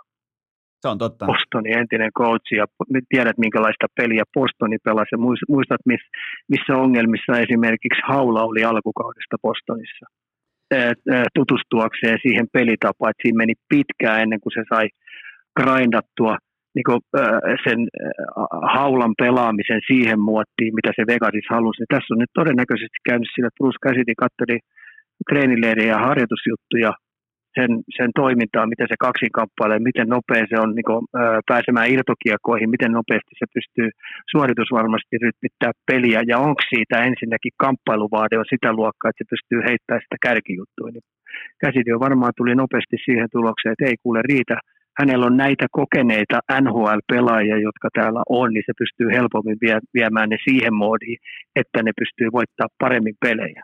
Tässä varmaan kävi sillä Suomessa myös totta kai kauhistuttiin, että miten meidän äh, kultaleijonan sankari kehataan laittaa tällä tavalla farmiin, niin mä annoin siihen perspektiivinä sen, että pelkästään Vegasin organisaatiossa on 15 enemmän tienaavaa sentteripelaajaa, ottaa yhteen sekä NHL että AHL että kaikki kynnelle kykenevät keskus, keskikaistan potentiaaliset pelaajat. Siellä on 15 pelaajaa, jotka pystyy pelaamaan keskellä, jotka tienaa enemmän kuin Manninen, joten tämä antaa osviittaa siitä, että suomalaisittain ikävänkin usein tuolla marssitaan myös status edellä.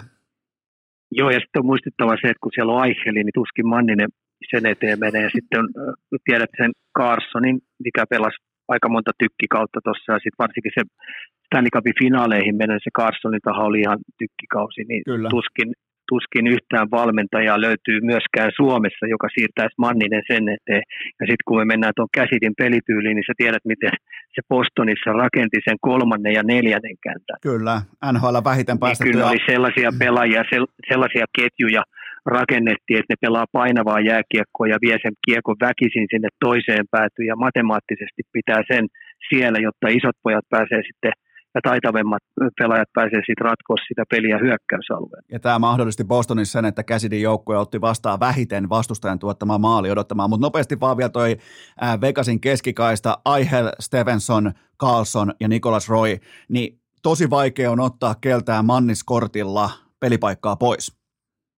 Joo, joo, se on kyllä totta. Ja sitten tietenkin jos kun puhutaan vielä koko tuosta pelaamista, mähän tykkään tästä pakistosta, mikä siellä on. että siellä on aika isoja. Et tietenkin Pietro Angelo, niin se pitäisi pystyä pelaamaan parempaa kautta. Et tota noin, ja viime kaussa oli varmasti meni sillä tunteisiin ja sitten vielä kun toi Saat Luissi täyttää pärjäävät tuolla ihan hyvin, niin tota, tämä siirtyminen tonne ja pudotuspeleistä, niin kyllä tälle liiderille niin meni tunteisiin, niin kyllä kyllä, kyllä odotusarvo on se, että tämä menee tänä vuonna kyllä pudotuspeleihin tämä jo.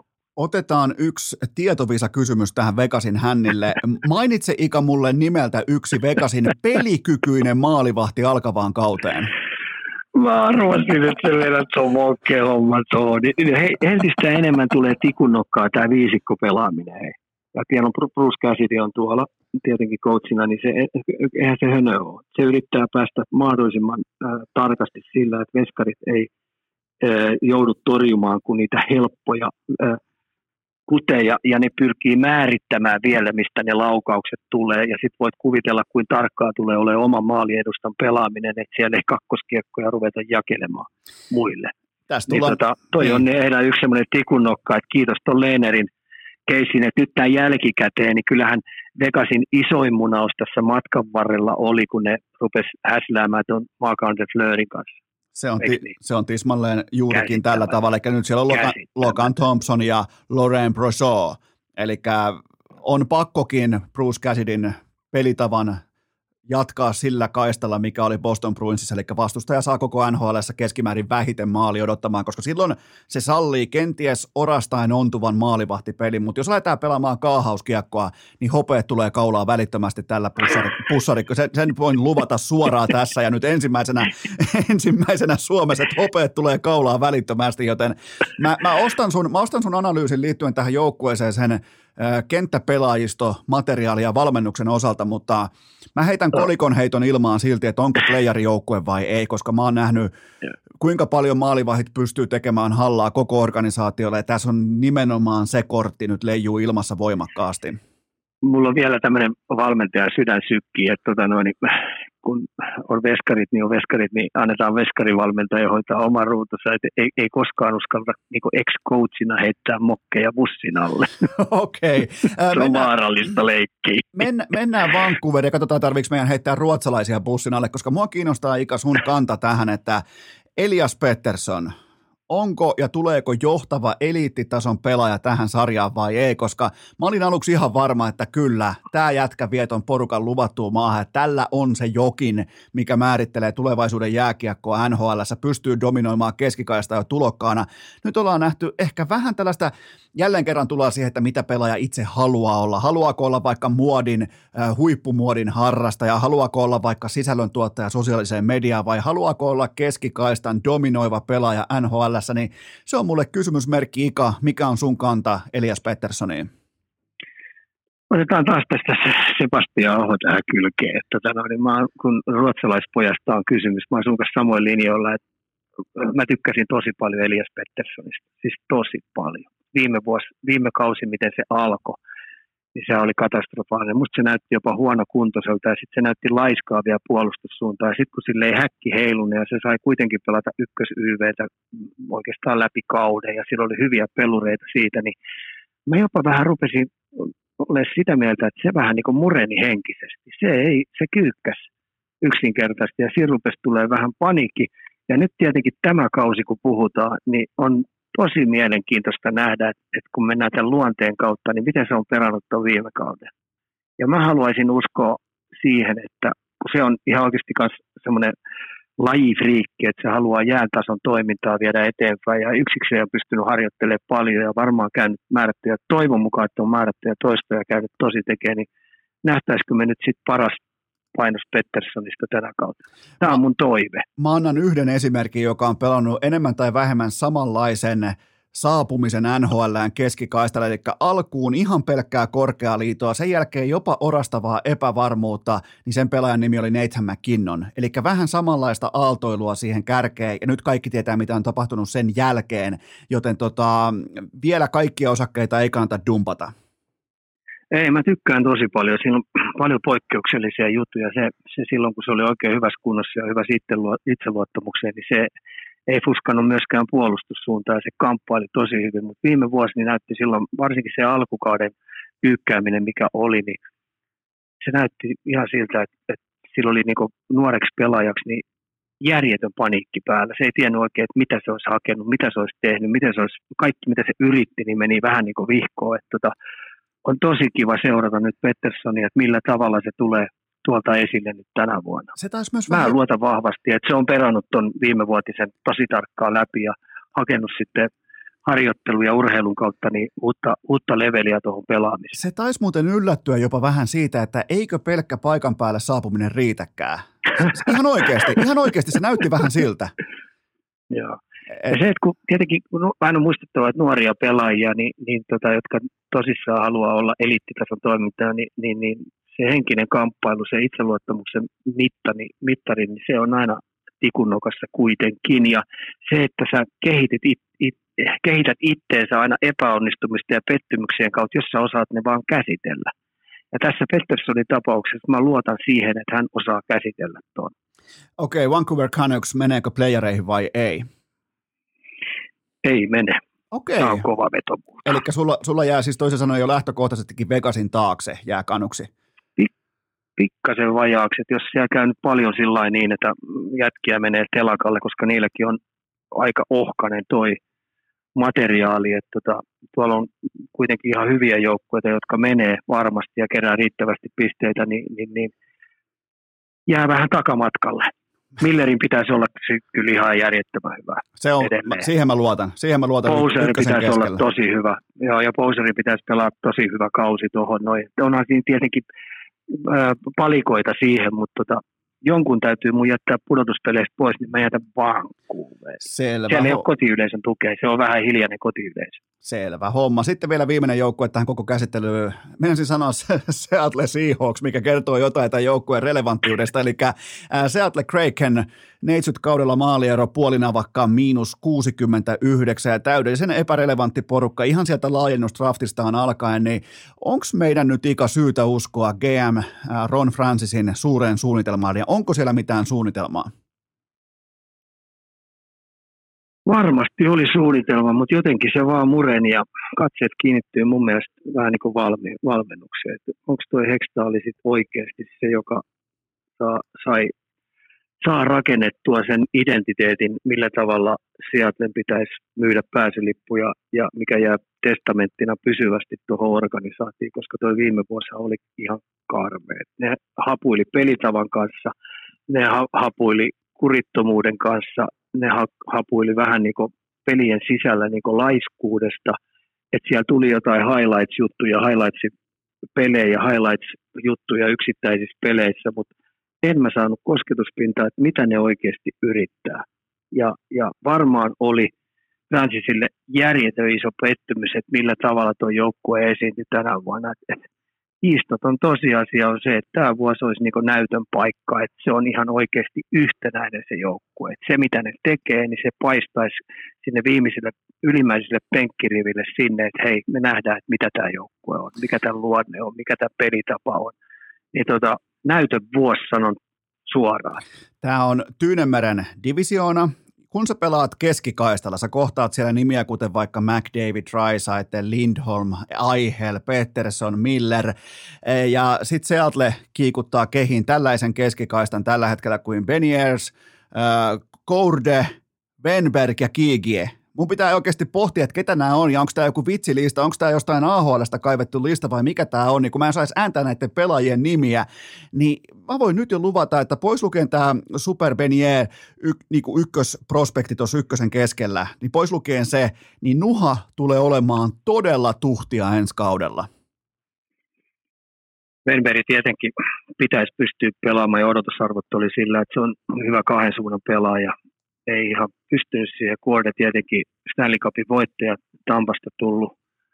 Ää, varmaan oli kauhuissaan siihen, että tota, tämä ei ole lähellekään samanlainen organisaatio taktisesti ja fyysisesti ja pelitavallisesti, mitä Tampa oli. Se hapuili sen oman juttunsa kanssa aika paljon.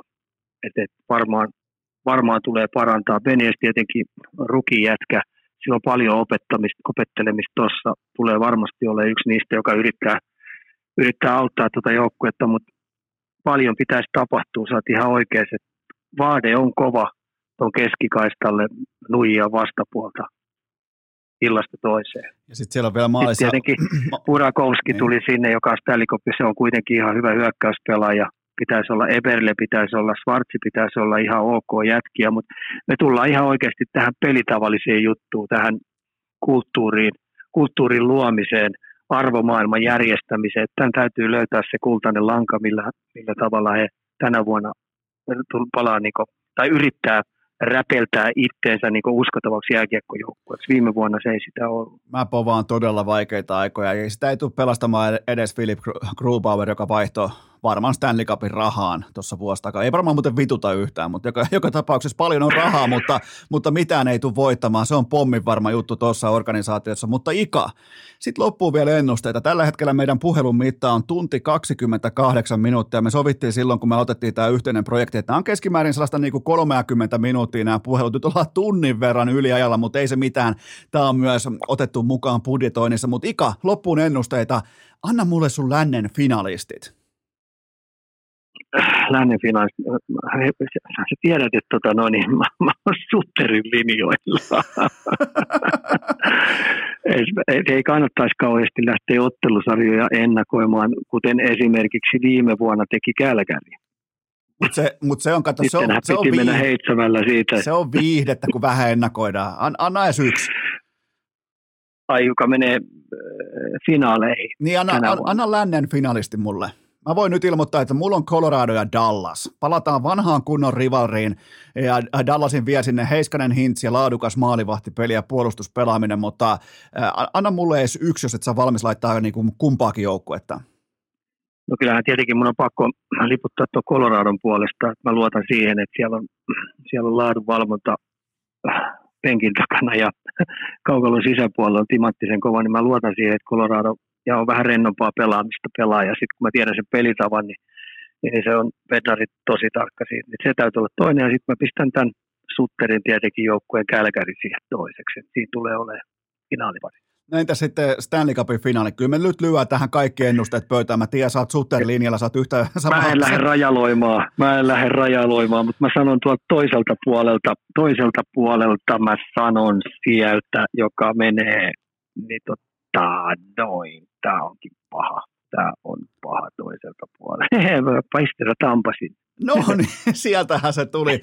Mulla on nimittäin, mä, mä näin tuossa oikeastaan viikonloppuna näin valon. Se oli orastavasti, se oli punainen, se oli vähän sininen ja orastain myös valkoinen valo. Se heijastui täällä Lahen ja Orimattilan yhteisellä taivaalla. Ja siellä näkyy New York Rangersin logo vastakkain finaalissa, Stanley Cupin finaaleissa, Colorado Avalanche, New York Rangers. Ja Rangers voittaa kotikentällään MSGllä Manhattanin sydämessä, voittaa mestaruuden kuudessa ottelussa, Ika. Ootko valmis tähän? Ai semmoisen heitet New York. Mä voin sulle heittää tämmöisen kevennyksen, että viikko 43, eli viikko ennen kuin Colorado ja Columbus tulee tänne, niin mä menen äh, Rangers Coloradoa äh, peliä katsoa Madison Square Gardenille. Sitten mä katson Devilsin siellä perjantaina ja Islandersin lauantaina. Okay. Tuossa viikonloppuna tein tämmöisen päätöksen, että otin lennot ja lähdetään äh, esikoispojan kanssa niin viikoksi nyt Okei, aika komea kuulla. Mitä siihen sanot? No on kateellinen, on täällä, kuule, täällä vaihdetaan satana vaippoja ja ollaan kädet kyynärpäätä myöten paskassa, mutta tota, vähän on kyllä kateellinen, no, mutta no, Kova niin, ajattelin siihen vielä sit, niin, ajattelin siihen sitten vielä katsoa jonkun musikaalin Broadwaylla, että täytyy jotain kulttuuriakin saada. Totta kai. Mä suosittelen sulle Rock of Agesia. Siellä, siellä lauletaan lauluja sun, sun nuoruudesta. Joten, tota, Vieläkö semmoinen pyörii siellä? Jos, jos Rock of Ages on siellä vielä, tota, niin, niin, sille kyllä viisi tähteä voin antaa suoraan. Joo, se on saletti, että sen meidän kyllä katsoa, jos se on siellä vielä. Ja kyllähän totta kai Phantom of the Opera, se pyörii edelleen. Se on no, sekin voi, sekin käy. Se on eeppinen. Siinä kun nimittäin kun pääosan sitten alkaa laulamaan, niin tietää, että mitä on laulaminen. Et siinä ei niinku sitten enää, si, si, siinä ei enää tulla pohtimaan, että haluankohan mä olla laulaja vai haluankohan mä olla vaikka jotain muuta, koska se on aika korkealla tasolla se. Si, siinä muuten, mä veikkaan jopa vähän niin kuin saattaa kopukka kangistua, koska siellä ei kans oteta niin kuin ilmaisia lounaita. Se on aika loppuasti hiottu, koska se on koko maailman kärki kohtaa toisensa nimenomaan Broadwaylla, niin, niin sinne ei lähdetä spedeilemään ja leikkimään. Se on nimittäin se, miten kauniisti musikaali on hiottu kohdalleen, niin niin, pelkä, vaikka ei tykkäiskään, ehkä se aihe ei puhuttele sua tai se, se vaikka käsikirjoitus, mutta se kuinka hyvin se on nidottu kohdilleen tuolla maailmalla, niin ei herra Jumala mitä taidetta se on, joten Ika nautin reissusta. Toi on hieno kuulla, että vielä, vielä sutkin otetaan lentokoneeseen ja saat matkustaa ulkomaille, niin tämä on hieno juttu.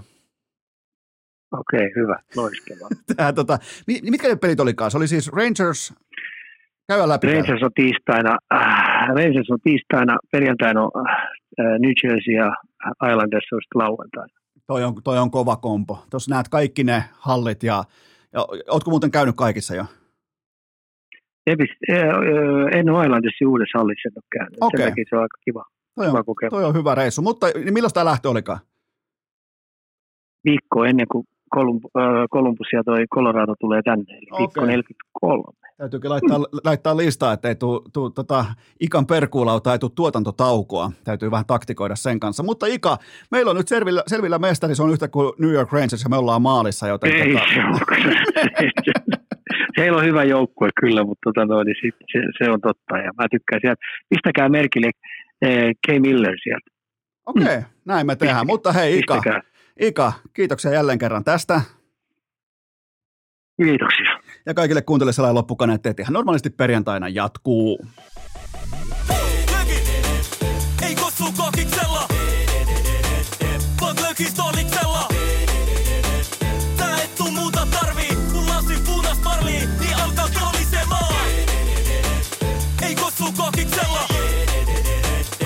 Lökistoliksella.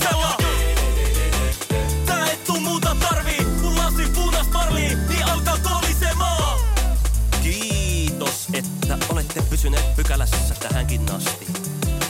Toivotan teidät kaikki tervetulleeksi myös jatkossa. Muistakaa nauttia elämästä arjen vastoinkäymisistä huolimatta. Allekirjoittanut kiittää ja kuittaa. Peliä. Oliko tämä jo tässä?